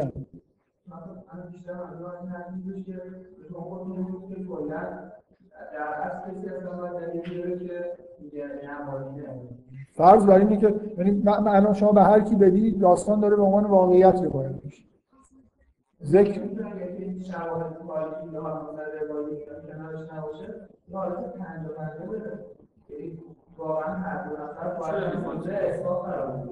نه. غیر از اینکه اصولا توی قرآن تاکید هست روی اینکه اینا وقایع تاریخی هست حتی اگه اینجوری نباشه شما در ادبیات معمولی وقتی داستان رو می‌خونید فرض بر واقعی بودن مگر اینکه خلافش ثابت بشه. یعنی مثلا یه جوری مثل اینکه شما من دارم چیزی میگم مثلا نگاه کن ببینید الان مثلا فرض کنید بیام همین که دارم صحبت می‌کنم مثلا شما رو نگاه کنم و بهتون چشمک شما اگه سر و سری بین من و شما نباشه و خب اینو چجوری تعبیر می‌کنید که خب یه چشمش مثلا رفت به واقعیتی رو میگید می‌فهمید منظورم؟ وقتی معنی نمادین پیدا می‌کنه یه کاری که من دارم انجام میدم که یه اطلاعاتی شما یه چیزایی می‌دونید مثلا قرار من با شما قرار گذاشتم این کارو بکنم که شما مثلا یه چیزی بگید یا یه کاری بکنید. اصولا نمادین بودن یعنی فراتر از حد عادی رفتن دلیل می‌خواد دیگه. من می‌خوام از با یه جوری از توی خود متن یا از اطراف متن شما دلایلی جمع بکنید که این چیزایی که داره میگه منظورش این نیست. منظورش یه چیز دیگه است. وگرنه اگه اینجوری نباشه که من همیشه شما این متن می‌خونید از اول فکر می‌کنید که یه چیز دیگه داره میگه به غیر که شما دارید می‌خونید. می‌خواد طول می‌کشه تا احساس کنید که این نمادینه اگه واقعا نمادین باشه. دیفالت ما اینه که واقعی واقعی داریم. من یعنی که مثلا یه آدم بی سلیقه اول داستان بیاره جمله بنویسه. این داستان نمادین است مثلا نماداش هم بگه. این یه یه اصطلاحی وجود داره که حالا من نمیگم در مورد کی اینو به کار بردن. در مورد از فیلمسازای ایران میگن که خب خیلی بحث نمادین قوی توی کاراش وجود داره. و بعد معمولا نماداش اینجوریه که کسی نمی‌فهمه. خب خودش میگن که اینو باید به فیلمش الساخ کرد. یعنی اگه این نیاد بعد از این فیلم شما دیدید به شما نگه که منظورش از این چی بوده اون منظور چی بوده هیچکی نمی‌فهمه. خلاص این مثل اینکه من همراه فیلم کتاب چند به مردم بدم که آینه این اینه این اینه. خب اگه اینه خب بگو دیگه همینجوری مثلا. حرف تو بزن دیگه چون اینقدر؟ خب بذارید من می‌خوام توجیه بکنم که این داستان واقعی هستن و چه نمادی هم دارن و این مشکلی هم ایجاد نمی‌کنه. مخصوصا این خیلی مهمه. برای خاطر اینکه ما یه ادبیات عرفانی خیلی خیلی خیلی بزرگی داریم در توجیه نمادین همین داستان. یعنی عرفا اصولا با همون بچه های نمادین خیلی سر کار داشتن. مثلا موسا عقل فرعون نفس و تمام این اتفاقایی که داره میفته یه ابعاد مثلا عرفانی داره از در عرفا. اینکه منافات نداره این چیزا با اینکه ما داستان به عنوان واقعیت بخونیم. می‌خوام بگم منافات نداره. می‌خوام بگم که این حرفی که اون جلسه همینجوری به عنوان یه پارازیت در واقع گفتم می‌خوام بیشتر از این پارازیت ها اشاره بکنم و یه جوری در واقع توجیه هم بکنم که چرا اینطوریه. چرا منظور خدا هم نمادا بوده دیگه یعنی این کار. بذار بگم معلوم میشه چی خب بذار اول از همین نکته شروع بکنیم که اصولا حالا این من اینو به عنوان فکت می‌خوام استفاده بکنم و یه خود فقط در موردش توضیح میدم که اصولا ما توی ناخودآگاه خودمون یه مجموع نمادهای ثابت داریم جدای از فرهنگ. من می‌خوام اینو در واقع خود در مورد این صحبت بکنم که این واقعیت وجود داره که مثلا فرض کنید این نمادهایی که اصولا توی رویا ظاهر میشن. اصولا این نمادهای ناخودآگاه چیزهایی که توی رویا ظاهر میشن فرضاً توی رویا وقتی که شما نماد دست رو می‌بینید دست مثلا. شما مثلا فرض کنید یه نفر توی رویا با دست خودش موهای خودش رو میزن احساس بشر نسبت دست خودش و موهای خودش در طول تاریخ تغییر نمی‌کنه. نکرده. خب میگم اصولا اینجوری نیسته یک یه چیز یه چیزهای ثابت حیاتی وجود داره. دست نماد مثلا رفتار خداگاهانه است. و واقعا اینجوریه. یعنی بیشترین چیزی که ما روش کنترل داریم دست. کارهای خداگاهی که انجام میدیم معمولا با دست انجام میدیم. بنابراین به طور طبیعی دست انتباق داره و شباهت داره به رفتار خداگاه یا مثلا فرض کنید تمام ما نسبت تمام اعضای بدن خودمون حسایی داریم که جنبه حیاتی دارن و اینا اصلا ربطی به تاریخ و فرهنگ ندارن. خب یا مثلا نسبت به پدیدهایی که بیرون از ما وجود دارن مثلا نسبت به خورشید به عنوان منبع انرژی یه ربط حیاتی بین انسان و خورشید وجود داره چیزی که باعث دیدن همه اشیا میشه. اینجوری نیست که خورشید برای یه آدمی که از نظر حیاتی فرهنگ رو بذارید کنار. انسان به عنوان موجود زنده یه زندگی یه مکانیسم های حیاتی داره. غذا می‌خوره. یه چیزهایی که بدن خودش جذب می‌کنه دفع می‌کنه. این چیزهایی که جذب می‌کنه یه چیزای مشخصی هم یعنی همه چیز هم نمی‌خوره. روز و شب برای انسان معنی داره. یعنی به طور طبیعی مثلا روز در واقع با, با آگاهی پیوند داره و شب با آدم با ناخودآگاه پیوند داره. برای اینکه ما در واقع بیشتر بیشتر از 90 درصد اطلاعاتمون از محیط از طریق چشم می‌گیریم و روزه که روشن. اینکه مفاهیم مفاهیم طبیعی اونجوری که با حیات ما در واقع پیوند دارن ثابت موندن و اینا یه مجموعه نمادهای ثابتی رو در واقع توی رویاهای ما ایجاد می‌کنن. ولی این معنیش این نیست که همه نمادهای رویا ثابتن و از فرهنگ در واقع مستقل هستن.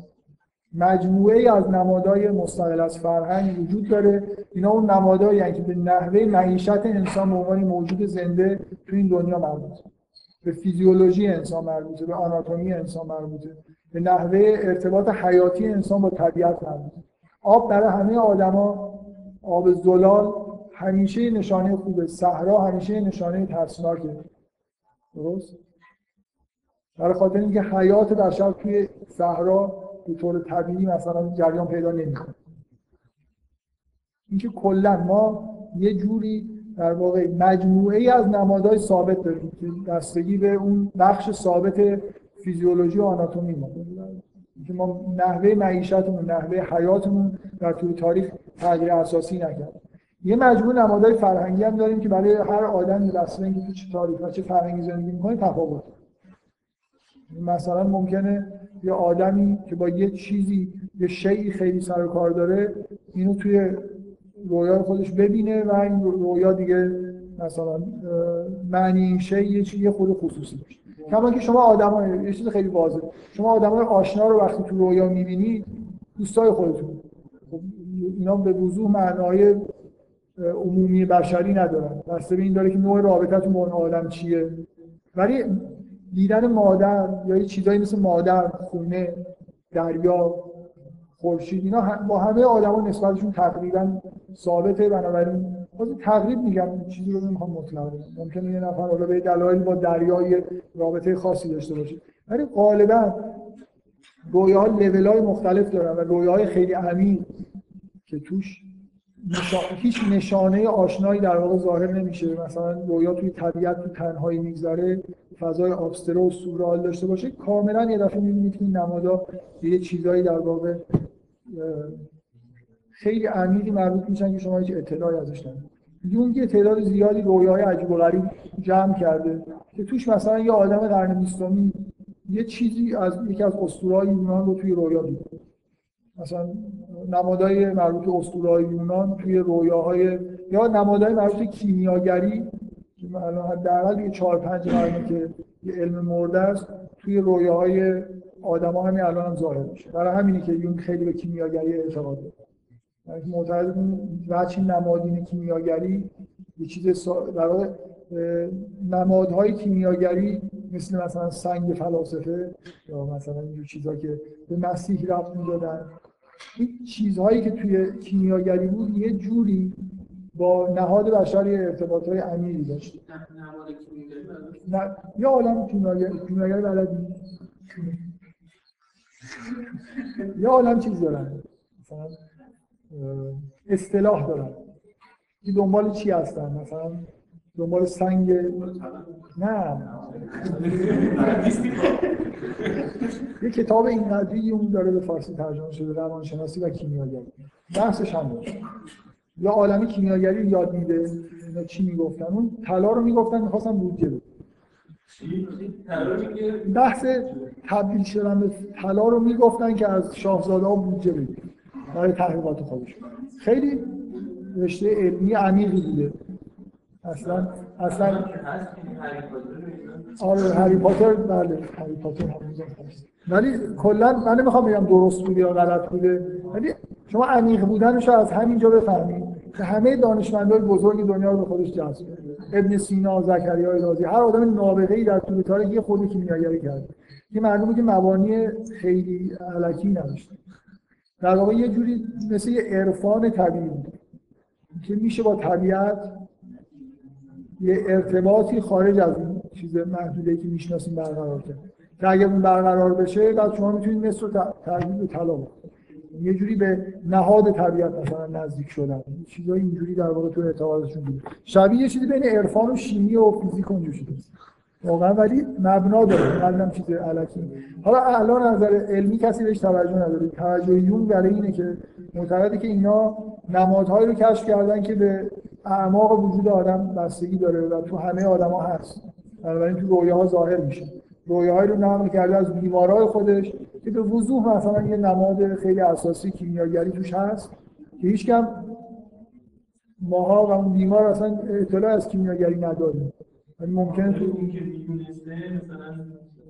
یون معتقد یعنی براش آشناست. کیمیاگری رو خونده و می‌دونه که این در واقع همون چیزیه که کیمیاگر برای این کار در واقع انجام استفاده می‌کردن. و معانی که کیمیاگرا به نمادا نسبت می‌دادن الان تو رویا ظاهر میشه و همون معنا این چیزا رو می‌بینیم. بنابراین یه اینکه من به عنوان یه چیزی که نمی‌خوام روش زیاد بحث بکنم دارم میگم. اینکه نمادهای ثابتی توی ناخودآگاه بشر وجود داره که توی رویاها ظاهر میشن این مانع از این نیست که شما توی رویاهاتون چیزهایی ببینید که به فرهنگ خودتون رفت داشته باشه. یه بیس ثابت مثلا در مورد معنی حیوانات توی رویاها. معنی مثلا گیاهان میوه ها چیزایی که آدم می‌خوره. خیلی از اینا به دلیل اینکه جنبه طبیعی دارن به فیزیولوژی انسان رفت در واقع به یه نوعی یه نفر هر چقدر مثلا فرض از گربه سانان خوشش بیاد ولی دیدن شیر توی رویا معنی خوبی براش نمیده. ولی اینکه عاشق شیر باشه. رویا که می‌بینه این شیر حال اگه شیر آشنایی نباشه. خب یه نفر ممکنه مثلا این شیر پرورش داده خب شب تو خواب می‌بینه بهش تو خواب غذا خیلی ممکنه معنی خاصی نداشته خب اینکه اینکه به هر حال الان این تحقیقاتی که هست که از 100 سال پیش شروع شده که هر حال دوباره این علم تعبیر رویا رو به یه نحوی زنده کردن واقعا فکر می‌کنم گرایش عمومی به سمت این رفته که ما نمادهای ثابت داریم. حتی فروید که شروع کاره نمادهای ثابت اعتقاد داره. اینجوری نیست که همیشه.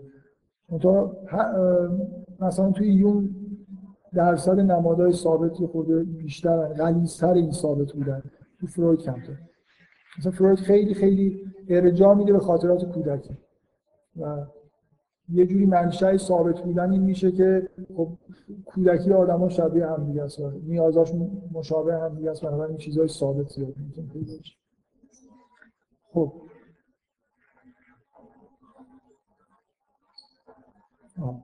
این نکته, این نکته اول. نکته دوم این که تو بیداری ما ناخداگاه یه چیزی نیست که توی رویا توی خواب فعالیت بکنه رویا رو تولید بکنه رویاها رو بعد که از خواب بیدار میشین خاموش بشه و مثلا اختیار رو به خداگاه ما بده و بعد دوباره هر وقت ما خوابیدیم روشن بشه. همیشه روشن. همیشه در یه سطح فعالیت ثابت یا حتی ممکن تو روز بیشتر فعالیت های خودش رو داره می‌کنه. بنابراین شما در طول روز فعالیت های ناخداگاه رو اگه بهش توجه نمی کنید به دلیل اینه که به طور غالب به خداگاهی توجه دارید در واقع سر و صدای خداگاه نمی‌ذاره که شما زمزمه های ناخدا ناخداگاه رو بشنوید. ناخداگاه زمزمه می‌کنه. و بخوابید تا بشنوید. با صدای بلند حرفاش نمی‌زنه ما چون در طول روز جیغ و زیاد هست اینکه خداگاهی ما مانع از اینه که متوجه بعضی از فعالیت های ناخودآگاه بشیم ولی فعالیت های ناخودآگاه رو اونجوری هم نیست که به کل درک نکنیم ممکنه تصاویر خاصی به ذهنمون مثل رویان نیاد. ولی اولا احساساتی بهمون دست میده که نمی‌دونیم از کجا میاد.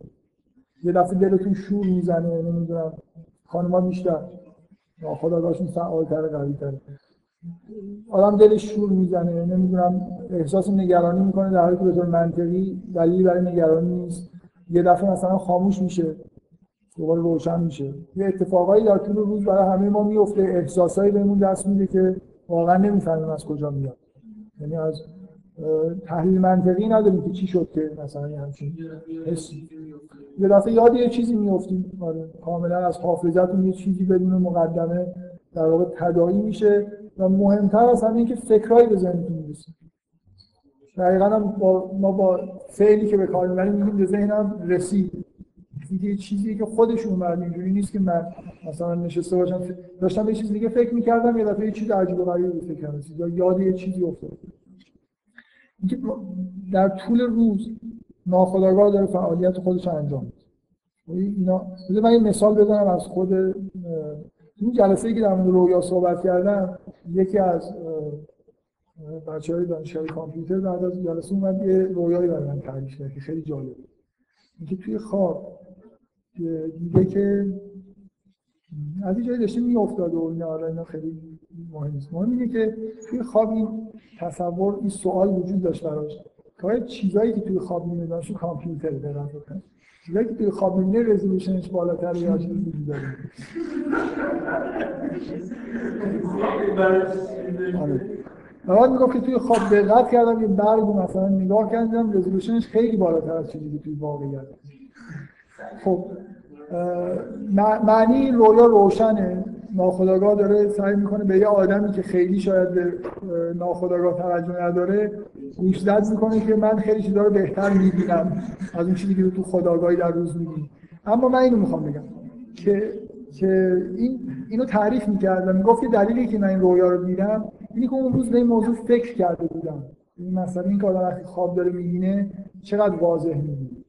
و بعدا همون شبش این خواب رو خیلی این حرف می‌زنن. که این خواب که این خواب من می‌بینم به دلیل اینکه روز به همچین صحنه برخوردم یا به هم چیزی فکر کردم. در حالی که برعکس من می‌خوام بگم جریان واقعی برعکس. اون رویا اون رویا داره شکل می‌گیره. برای همینی که این در طول روزی همین سوال عجیب و غریب و احمقانه به ذهنش می‌رسه. این در واقع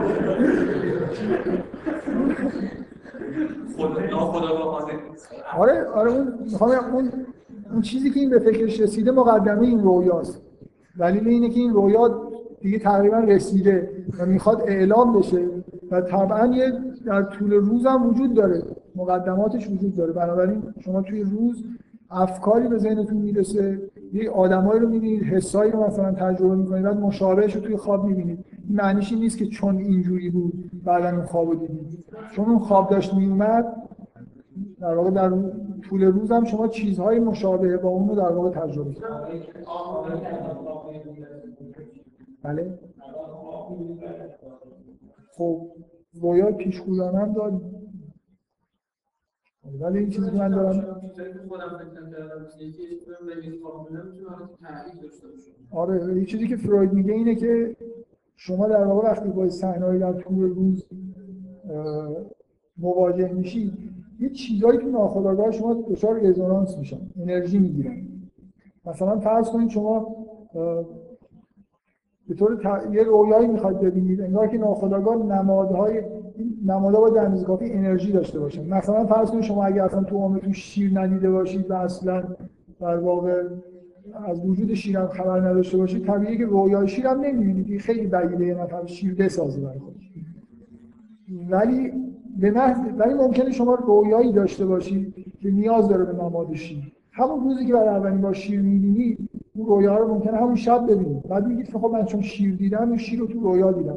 ولی این شیر تو رویا منتظر بود که شما این نماد در واقع باش آشنا بشید که براتون ازش استفاده کنید این اصولا اصولا اینجوری نیست که رویاها خیلی تحت تاثیر بعضی از افکار روزانه هستن. همه افکار روزانه چیزایی که به ناخودآگاه به ذهنمون می‌رسه احساساتمون و چیزایی که ما در واقع برداشتایی که از بقای روزانه داریم یه جوری به ناخودآگاه ما رفت برای همین در واقع غالبا اینجوریه که اوضاع برعکسه نیازهای درونی وجود دارن نیازهای ناخودآگاه وجود دارن. داستانه داره توی ناخودآگاه ساخته میشه. بعد نمادهای خودش ممکنه از بقای روزمره بگیره. بفهم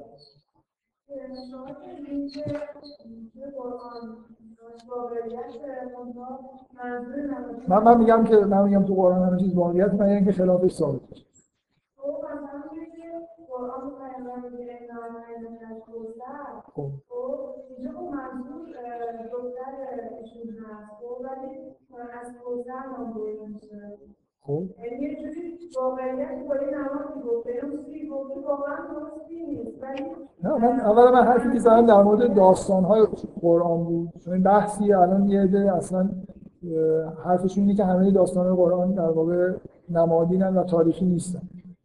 من, من نمیگم که قرآن با بچه تمثیل اصولا حرف نمی‌زنه.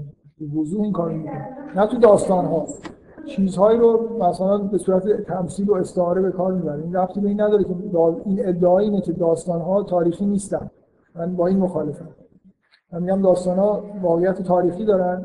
داستان ها روایت های قرآن مگر اینکه یکی بیاد ثابت بکنه که مثلا به دلایلی از توی متن یا خارج متن که اینا این داستان بچه نمادی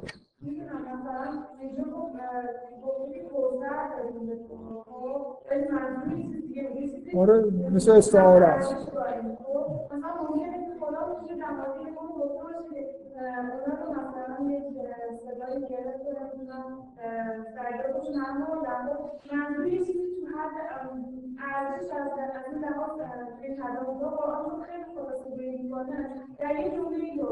خب شما ببینید حرف من اینه که شما برای همچین تعبیرایی باید دلیل داشته باشید. شما الان دارید سعی می‌کنید دلیل بیارید من مخالف این نیستم که شما یه جایی بگید که اینجا مثلا منظور مرگ به معنای مرگ طبیعی نیست به معنای دیگه تمام که تو مثلا ولی باید دلیل بیارید.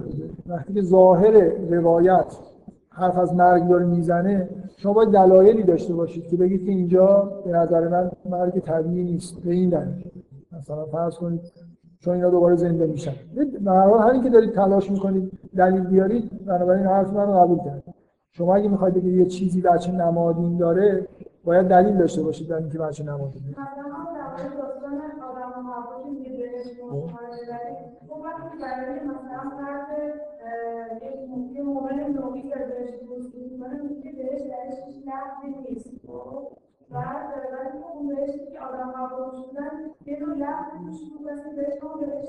آره ولی خب اینکه این واقع اتفاق افتاده یا اتفاق نیفتاده. این سوال دیگه است. مثلا یه عده معتقدن که یه باقی بوده در زمین. بهشت موعود نبوده. اون معنی که ما می‌شناسیم. حالا بحثی که داریم می‌کنیم همون چیزیه که من میگم. همین همین حرفا. شما مثلا دلیل آوردید. که این جنت اگه کسی تصور می‌کنه که این اتفاق در بهشت افتاده اشتباه می‌کنه. چون این جنت توش لفظ صورت گرفته دارید استدلال می‌کنه هم شما برای اینکه بگید که شما برای بگید که یه داستان نمادینه اتفاق نیفتاده دارید استدلال می‌کنید. باید هم کار بکنید. مثلا کوسر منظور چیه؟ میگید که خب کوسر معنیش اینه معنیش اینه پس مثلا معنیش در اینجا دارید استدلال می‌کنید. بچه نمادین رو باید دلیل براش داشته باشیم که چرا داریم اینجوری تعبیر می‌کنیم؟ اوکی.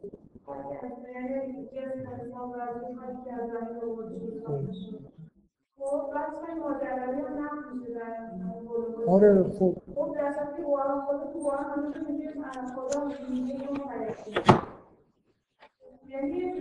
دارید من نمی‌دونم بحث سر چیه؟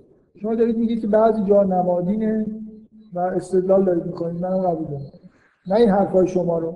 که اصولا بعضی جا نمادین تمثیل و خوبه که ما دلیل داشته باشیم بفهمیم که اینا تمثیل و چه چه معنی همین کاری که شما دارید می‌کنید درسته. ممکنه اصطلاحاتون درست نباشه. کاری که می‌کنید درست میگید که این چون اونجا یه همچین آیه اومده اینجا اینجوری گفته پس این واقعیت نیست این تمثیل. خب. حالا بذارید من بیام سر این داستان داستان قرآن چرا بعضی از چیزا تو این داستان بچه نمادین پیدا می‌کنن؟ ببینید مثلا فرض کنید شما یکی از برادرای یوسف هست. یکی از برادر کوچیک. نه نه اصلا شما یکی از اطرافیان یوسف هست. بله؟ آره. فرض کنید شما یوسف رو تو زندگی خصوصی می‌شناسید. خب؟ اگه بخواید یوسف رو توی رویا ببینی ناخداگاه شما یه جوری با توجه به حقیقت یوسف ناخودآگاه که از ویژگیاش اینه که در واقع عکس هایی که از خارج می‌کنه گاهی خیلی چیزهایی که ما نمی‌بینیم در واقع میفهم اینکه وقتی که وقتی شما یوسف رو توی زندگی واقعی می‌بینید ممکنه توی رویا رویایی ببینید که توش یوسف مقارن با چاه. یعنی که حقیقت یوسف با حقیقت چاه شباهت داره و ناخودآگاه اینو درک می‌کنه. به طور نمادی یوسف ربط داره با شاه. برای خاطر اینکه یه آدمیه که پتانسیل پیدا کردن علوم غیب و مثلا جریان دادنش به سمت مردم رو داره. خب؟ فرض کنید شما یعقوب هستید و برادرها می‌دونید به وضوح می‌دونید که اینا حسادت می‌کنن و می‌دونید اینا چه جور آدمایی هستن. بنابراین خیلی طبیعیه که یعقوب خوابی دیده باشه که توش گرگ یوسف رو می‌خوره. یعنی که اینجا واقعا به طور تمثیلی گرگ هایی وجود دارن که حتی اندیشه پاره کردن یوسف رو دارن. دقت می‌کنید؟ پس یه وجه های در واقع تمثیلی واقعی تو ذهن ما انعکاس پیدا می‌کنه. حتی اگر تو رویا نبینیم یه جوری در واقع در ناخودآگاه ما این چیزا هست. من می‌خوام بگم مثلا یوسف یوسف با چاه نسبت داره نسبت واقعی داره حقیقتش. و اصلا قراری که این آدم به بزرگی برسه. بنابراین باید به مرکز فرماندهی مثلا بزرگترین حکومت جهان منتقل بشه. بنابراین خیلی خیلی طبیعیه که یوسف با چاه نسبت داره و خوبه که یه کاروانی بیاد اینو ببره به مصر. یه, یه واقعیتی در یوسفه من می‌خوام بگم این چیزی که به ذهن این برادر می‌رسه این حرفو می‌زنه. وسط این بحثا یکی از برادرها قال قائل منهم یکیشون گفت که یوسف رو نکشیم. اینو بندازیم توی چاه که یه کاروانی بیاد اینو ببره. اینکه این یه چیزیه. در واقع می‌تونه قبلا من می‌خوام بگم که این چیزی که به ذهنش رسیده در واقع یه این ایده از کجا ایجاد شده؟ برای خاطر اینکه یوسف با این اتفاق در واقع یه جوری زندگیش سازگاری داره ولی این در واقع مثل یه حقیقتیه که از تو ناخودآگاه در وسط روز به یه آدمی در واقع رسید به فکرش رسید کاری که می‌کنن چیه؟ اینکه یوسف رو چاه بندازن که یه کاروان کاروان توی رویا اگه ظاهر بشه شما اگه با یه کاروانی حرکت بکنید انگار که به اصطلاح کریر خودتون رو تو زندگی شروع کرد سوار چیزی بودن مخصوصا یه چیزی مثل کاروان. حرکت کردن به سمت یه در واقع زندگی نوع و یه شروع در واقع حرکت شما تو زندگی تو هم چیزی که تو زمان انگلیسی کلمه خوب کریر براش داره. چیزی که شما شغل مثلا جزء کریر حساب میشه برای اینکه آدمو انگار یه جوری می‌کنه تو زندگی. پس این ایده ایده ناخودآگاه و این اتفاقی که داره میفته یه جوری با حقیقت یوسف مناسبت داشته. اگه من بگم که یوسف توی چاه افتادنش بچه نمادین داره مثلا چیز عجیب و غریبی و اینکه چرا یعقوب میترسه از اینکه پسرشو گرگ بخوره برای اینکه این واقعیت در اطرافش وجود داره. اینا در به طور تمثیلی یه انسانی که یه انسانی که به حالت سبوعیت رسیده باشه و درنده شده باشه تو رویا شما به صورت گرگ میبینیدش. بنابراین این خطر یه خطر واقعیه که ناخودآگاه یعقوب درک می‌کنه. شما ببینید این چیزی که من روی می‌خوام تاکید بکنم. حرفی که یعقوب می‌زنه که میترسه از اینکه گرگ یوسف رو بخوره. یعقوب می‌دونه که گرگ یوسف رو نمی‌خوره به دلیل اون رویا ولی این ترس وجودش هست. ترس از اینکه یه همچین اتفاق بعدی مثلا برای یوسف بیفته. بنابراین اینکه اینکه این اتفاق در این توی ذهن یعقوبی همچین چیزی وجود داره. و بعد وقتی برادرها هم ببینید برادرها چقدر خوب اینو بول می‌گیرن. و اینکه یه چیزی با واقعیت نزدیکه. یعنی طور تمثیلی خودشون کار گرگ رو انجام دادن. پیراهن یوسف رو هم پاره کردن و در واقع یه جوری عمل درندگی گرگ رو در مورد اینکه به نظر اینکه چرا این جمله ای که یعقوب میگه خود احمقانه است که اینا همونو میارن تحویل پدرشون میدن. اون گفته که میترسم گرگ پسرمو بخوره اینا میان میگن گرگ پسر خود تغییرش هم و یه جمله جالبی هم اینجا این حرفی که دارم می‌زنم خیلی جدی نیست. این جمله ای که میگن میگن لعین اکل حزده و نحن استادا میگه اگه گرگ اینو بخوره ما استاده مثل اینکه می‌خواد بگه ما نمی‌ذاریم گرگ اینو بخوره خودمون می‌خوریم. این شوخی کردم. این جمله معنیش میگن که یعنی مثلا ما اصله ایم و نمی‌ذاریم گلدون بخوریم. ولی این جمله حالت این شکلی هم در واقع شوخی داره. بنابراین اینا واقعیت هایی هستن که حضور دارن به طور در واقع تمثیلی چیزهایی وجود داره و اینا توی وجود ما انعکاس پیدا می‌کنه. بنابراین وقایعی که شما توی این داستان ها می‌بینید وقایعی نیست که لزوما معنی تمثیلی. من در واقع چیزی که می‌خوام توجیه بکنم اینه که وقتی یه اتفاق افتاد اینجوری نیست که یا واقعیت یا نمادین. اینا همشون اتفاق افتادن ولی وجوه نمادین داره. برای خاطر دخالتی که ناخودآگاه توی تصمیم گیری ها می‌کنه. دخالتی که ناخودآگاه توی برداشت آدما از واقعیت می‌کنه. بفهم اینکه در مورد اینکه حقیقت یوسف شاه نزدیکه.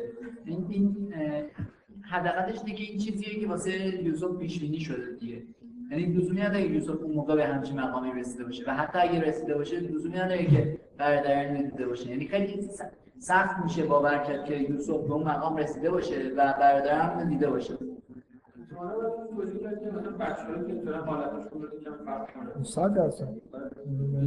یعنی یه آدمی که یه آدمی که مثلا فرض کن یه جوری آدم بزرگیه به معنای من مثلا فرض خیلی با من نمی‌خوام بگم یوسف از اولش یه جوری چیزه. یه جوری آدم امکان بد بودنش نیست. ولی اینکه آدم بزرگی آدم بزرگی به معنای اینکه استعداد علمی فوق العاده داره که دیگران ندارن. خب یه نفر از بچگی هم اینو نشون میده. شما در بیداری می‌فهمید چه برسه. ناخودآگاه هم کاملا ممکنه. مثلا فرض کنید شما یه آدمی رو در خودآگاهتون ممکنه تحقیر کنید. ولی در ناخودآگاه توی رویا میبینیدش که تاجی هم رو سرش گذاشتن و یه جوری ناخودآگاه بهتون در واقع هشدار میده که اینجوری که فکر می‌کنی آدم کوچیکی هم نیست. بزرگی مثلا در قالب پادشاه این منظورم یعنی اصولا این حقیقت وجودی آدم لازم نیست که متحرک شده باشه در عالم خارج تا ناخودآگاه اینو detect بکنه. یا آدمی تصمیم بعدی در مورد شما داره هنوز هیچ کاری هم نکرده در اعماق وجودش ممکنه شما یه جوری اینو detect ش بکنید. اما این اتفاق زیاد میفته مثلا این نکته مهم نیست. خب حالا حالا من می‌خوام از داستان خارج بشم یه خود اینو حیف این بحث ادامه ندم. اینکه حالا شما به زندگی خودتون هم می‌تونید یه خود اینجوری نگاه کنید.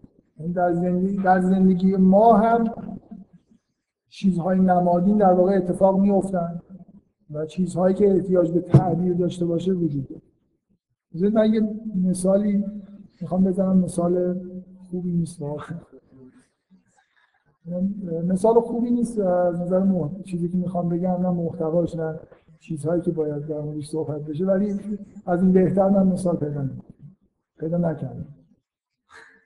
یه نفر برای من تعریف کرد که رویای تکراری کودکیش اینه که می‌دید که در یه جایی که حالا خیلی دقیق برای من توصیف می‌کرد که داره میره به سمت دستشویی و یه سگی اونجا هست که اینو می‌خوره. سگ؟ اینو می‌خوره. و ویژگی جالب رویان اینه که سگی همیشه اینو می‌خوره به طور کامل. و هیچ هم احساس بدی نداره. یعنی اینجوری نیست که بخواد فرار بکنه. خیلی با آرامش وای میسته تا سگه مثلا از دستش آره از انگشت کوچیک میگه همیشه شروع می‌کرد و منو به طور کامل می‌خورد و باید در حالی که خورده شده بود من نمادار رو تعبیر نمی کنم ولی این رویا معنیش اعلام خطره به این پسر که مادرش تو زندگیش در واقع مانع کامیابی جنسیش میشه. یعنی مثلا جلوی ازدواج کردنشون می‌گیره و الاخر اینکه سگ یه جوری جای مادر من میگم مثال خوبی نیست.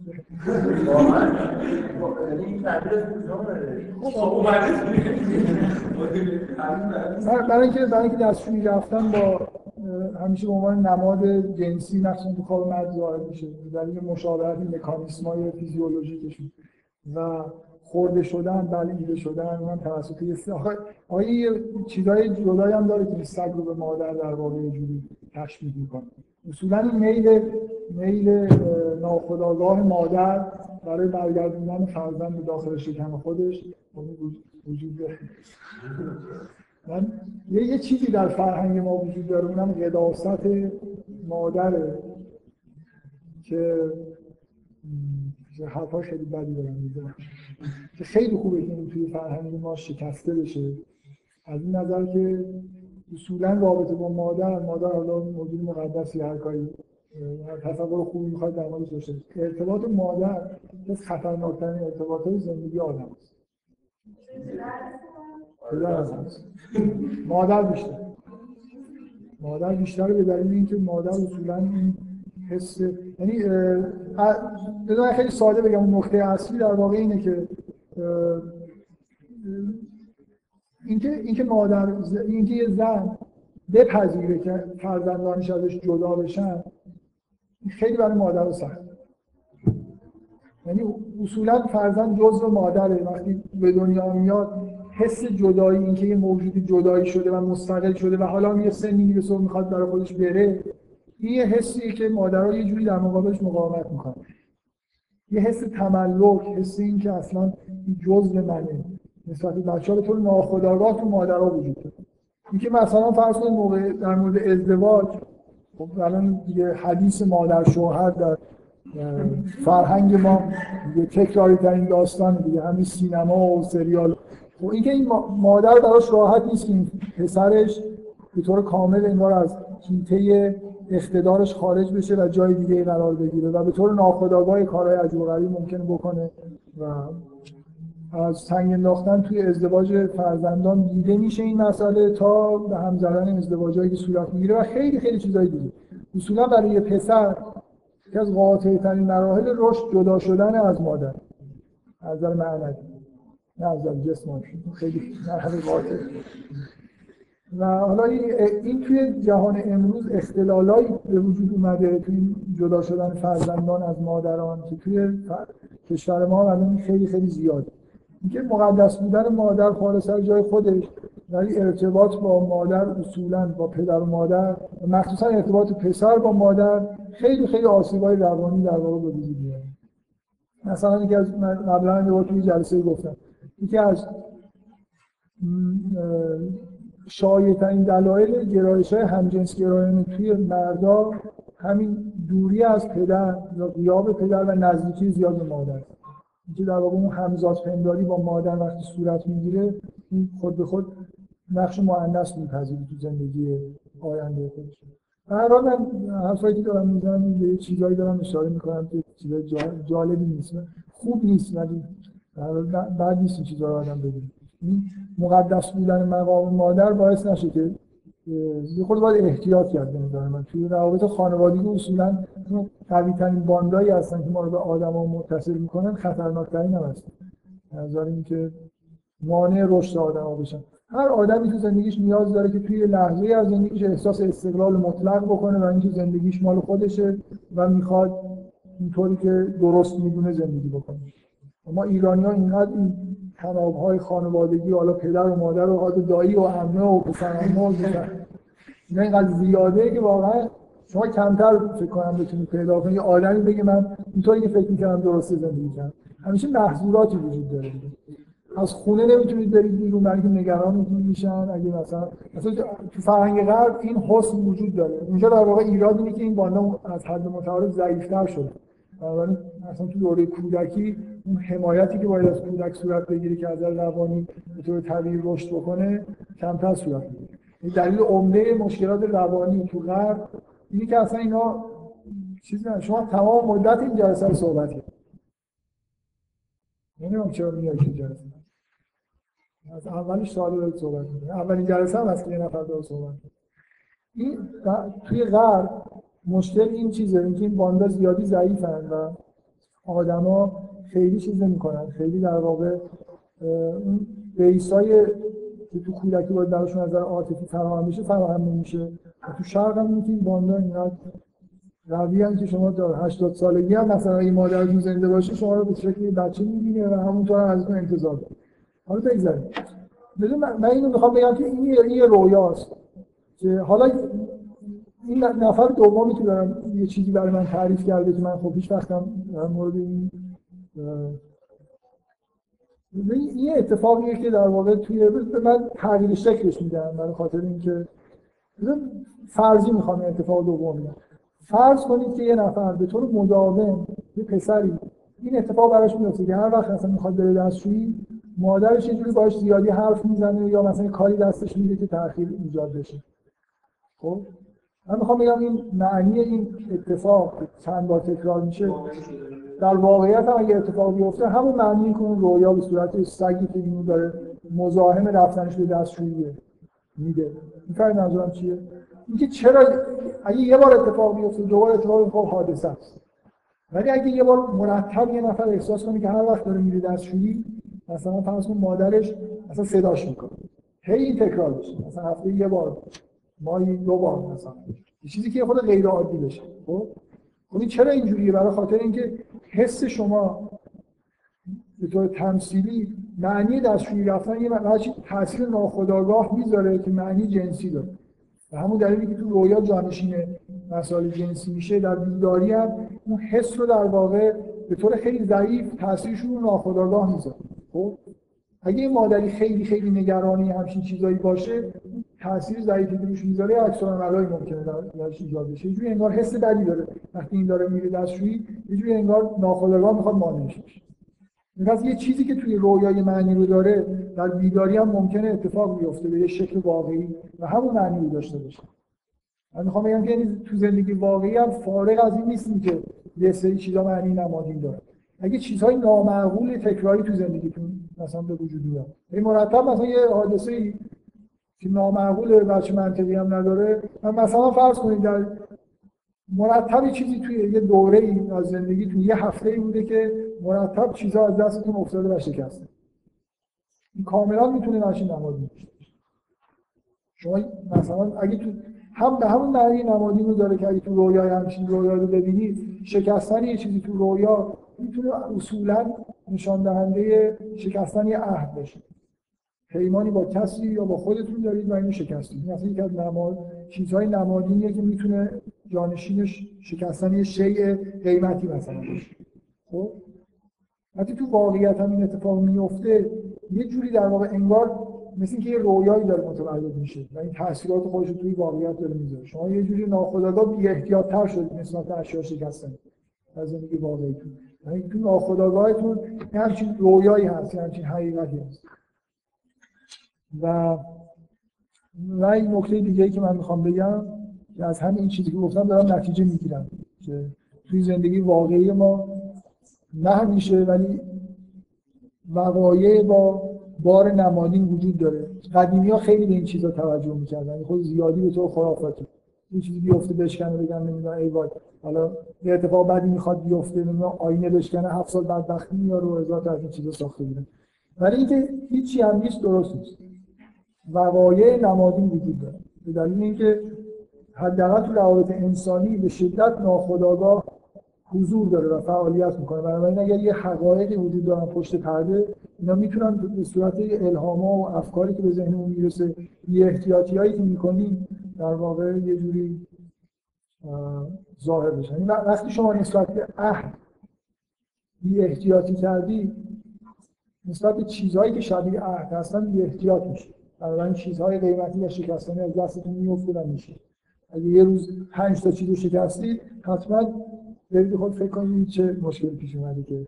حالا من نمی‌خوام بگم هر شکستن اینجوری ها من حرفای من زیاد تعمین ندید وجوه نمادین مثل این چیزایی که توی داستان ظاهر داستان ها ظاهر میشه تو زندگی های واقعی هم هست.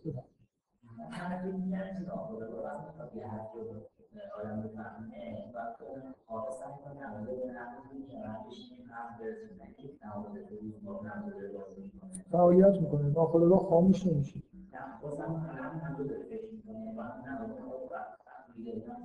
آره من, من, نمی‌دونم. نمیشه نمیشه تایید کرد. مثلا توسط آزمایش که فعالیت ناخودآگاه چقدر تو روز و شب با هم فرق داره. ولی مثلا یوم دقیقا نظرشون میده ناخودآگاه اصولا فعالیت خودش داره انجام میده. ما در روز به دلیل اینکه متوجه خداگاهی خودمون هستیم فعالیت رو نمی‌دونیم ولی همین که افکاری ناخودآگاه به ذهنمون می‌رسه خاطراتی میاد تصاویری حتی گاهی اوقات ظاهر میشه. مثلا آدمای بیمارای روانی رو در نظر بگیرید. اینا آدمایی هستن که فعالیت ناخودآگاهشون در طول روز هم اونقدر شدید شده که اختلال توی کار زندگیشون ایجاد می‌کنه. مثلا یه آدمایی هستن که وسواس حالت وسواس دارن و یه تصاویری رو به طور مداوم می‌بینن. یا یه کلمه این مثلا به طور مداوم یا اعداد. به ذهنشون فشار میاره نمی‌تونن از خودشون دور کنن. مثلا یون یه حرف جالبی که یه جا نقل کردیم یه روز یه نفر اومد پیش من و گفت من سرطان. فکر می‌کنم سرطان روده داره خب من خب بلافاصله گفتم که فکر می‌کنم اشتباه اومدید من روانکاوم. برید مثلا متخصص گوارش ما رو گفت نه نه اجازه بدید من رفتم میشه متخصص گوارش. عکس هم گرفتم. می‌دونم که سرطان روده ندارم. ولی نمی‌تونم این فکر از خودم دور کنم. فکر می‌کنم سرطان روده خب خب من بهش گفتم خب بشین.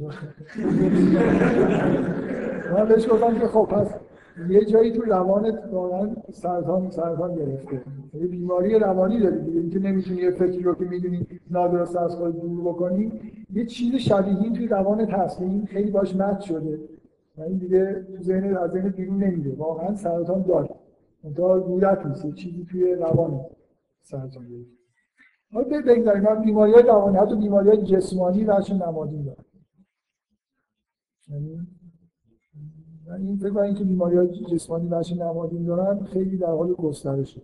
کشف نشان شناسی به معنای نمادین بیماری ها. بگذاریم. یه نکته یه نکته دیگه ها. یه نکته دیگه این که احکام احکام دینی وجه نمادین.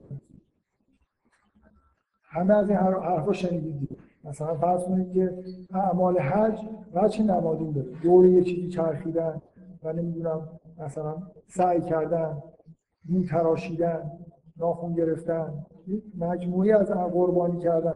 خب چرا این احکام تمثیلی در واقع مهمه برای خاطر اینکه برای خاطر اینکه شما وقتی که یه عملی رو انجام می‌دید که به طور نمادینی معنی داره روی ناخودآگاهتون شدیداً تاثیر یعنی اگر مثلا فرض کنید ناخون ناخون و بلند شدن ناخون و کوتاه بودنش به طور نمادی معنیش اینه که مثلا فرض کنید اگه یه نفر ببینی که ناخونش تو خواب خیلی بلند شده این معنیش اینه که یه حالت سباییتی مثلا بهش دست داده. یه جوری یه چیز وحشی در وجودش در واقع بیدار شده که باید مواظب باشه. بنابراین کسی که ناخونش از ته می‌گیره تأثیری که رو ناخودآگاهش می‌ذاره اینه که از یه چیزایی وحشی که تو وجودش هست واقعا فاصله می‌گیره. یعنی حتی اگه شما ندونید که این حکم برای چی اومده؟ کسی بهتون نگفته باشه ناخون رو برای به مثلا یه حکم مذهبی گرفتن تاثیر خودشون می‌ذاره همینطور مثلا فرض کنید اعمال اعمالی مثل رکوع و سجود و این چیزهای ظاهری که تو نماز هست تو روزه هست همه احکام وجه تمثیلی داره و بدون اینکه شما فلسفه‌شو شنیده باشید می‌خوام بگم در تاثیر رو ناخودآگاه شما می‌ذاره شما یه عمل مذهبی رو انجام می‌دید بدون اینکه متوجه باشید که اصلا برای چی بهتون گفتن ولی به دلایل اینکه ارتباطهای خوبی با ناخودآگاه شما برقرار می‌کنه مثل تواف کردن مثلا یه چیزای اینجوری. من حج مخصوصا جزء چیزای مذهبی که به شدت بچه نمادی میده. تاثیرهای ناخودآگاه می‌ذاره. بدون اینکه شما بدونید که اینا معنیشون چیه. من این جلسه رو چون نمی‌خوام نمی‌دونی خود شک داشتم این حرفا بزنم یا نزنم یه خود ممکنه توهمزا باشم. خود دور از چیزایی که معمولا میشنوید در خاطر اینکه این مسائل مربوط به نمادهای ناخودآگاه خیلی جزء اطلاعات عمومی هنوز نیست. و بعدی که اینا رو بخوام به زندگی واقعی بکشیم و مثلا بگیم که تو حقایق هم وحشی نمادی وجود داره خود شاید خیلی چیز نباشه. قبول کرد فهمیدنش قبول کردنش ساده هر حال یه اشاره من به این که یوسف و چاه با هم دیگه ارتباط دارن کردم می‌خواستم این تکلیف کنم مثلا نگاه کنید ببینید ابراهیم توی قرآن ویژگیش اینه که چیز دیگه عشق الهی نزدیک به جنون رسیدن دیگه مثلا بهش فرمان قتل پسرش میدن. در همه مذاهب ابراهیم به عنوان یه خلیل الله این که اصلا واقعا در بس مثلا یه جوری در اختیار خداست عاشق خداست و اینقدر با این بوتال لجه برای خاطر اینکه اینا یه جوری چیزن. اینا رو به شکل رقبای مرشوع خودش می‌بینه که جلوی مردم رو گرفتن که مثلا خدا رو عبادت بکنن وقتی که حقیقت ابراهیم تو قرآن اینه نه می‌خوام بگم این با این اتفاقی که برای ابراهیم افتاد که توی آتیش انداختنش هماهنگی. چرا به ذهن اونا رسید که به عنوان مجازات ابراهیم توی آتیش بندازن؟ یعنی که واقعا این موجود آتش گرفته هست. در درونش آتش هست یعنی آتشی که توش انداختن آتشی که نمیسوزونه چه چیزی از نظر تمثیلی بهتر از این برای عشق الهی؟ چیزی که میسوزونه ولی از بین نمی‌بره. سوزش به معنای آتش هست ولی نمیسوزونه. سرد. بردن چیزی که قرآن در مورد آتش میگه بردن مثلا. تمثیل اون چیزیه که حقیقت ابراهیم اینجوری بود. یا اینکه نوح مثلا با کشتی هماهنگی داره. و بذارید من می‌خوام یه نکته خیلی اساسی بگم. اینکه تو قرآن اصلا, اصلا حرفی از تعبیر رویا نیست. حرف از تعبیر احادیث احادیث از جمله شامل رویا هستن. احادیث هم چیزایی که واقع میشن.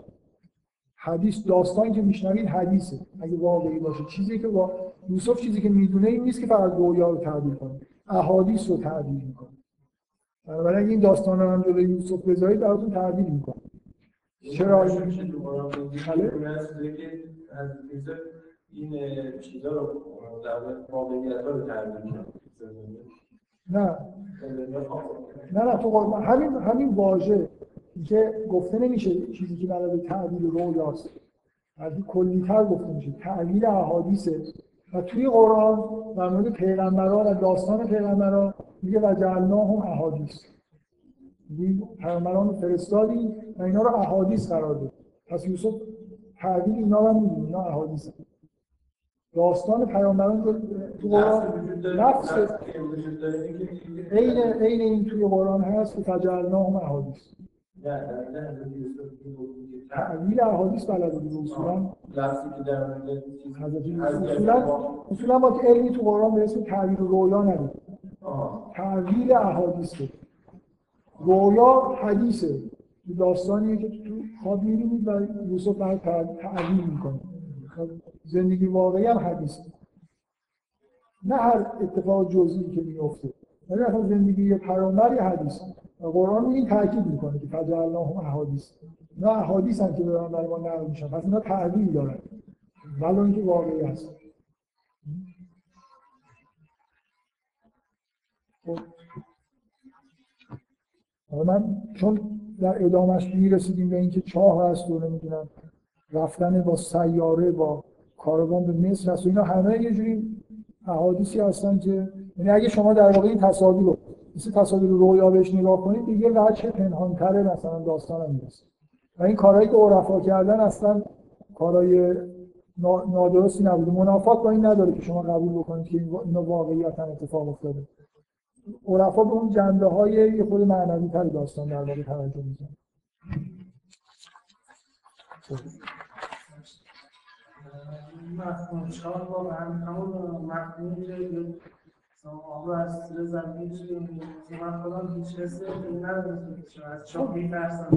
سیاه ولی اگه تو رو... ولی اگه تو رویا چاه ببینی چیز خوبی تو خواب تعبیر خوبی داره. ولی اینکه بترسی مگر اینکه مثلا حالا یه اتفاقای عجب غریبی بیفته چاه من می‌خوام بگم چاه یه بار یه چاه ناآشنا ببینیم ببینیم که اتفاق خاصی نیفته. دیدن چاه رویای خیلی خوب بود. دقیقا به معنای رسیدن به یه چیزهای حیاتی. می‌تونه علم باشه. از یه جای پنهانی همین فرق نمی‌کنه تو ببینی یا کسی دیگه. حتی اگر تو در طول عمرت یه بار تو چاه افتاده باشی خیلی از چاه بترسی تغییر نمی‌کنه. یعنی چاه توی لایه های خیلی پایین ناخودآگاه معنی خودشون.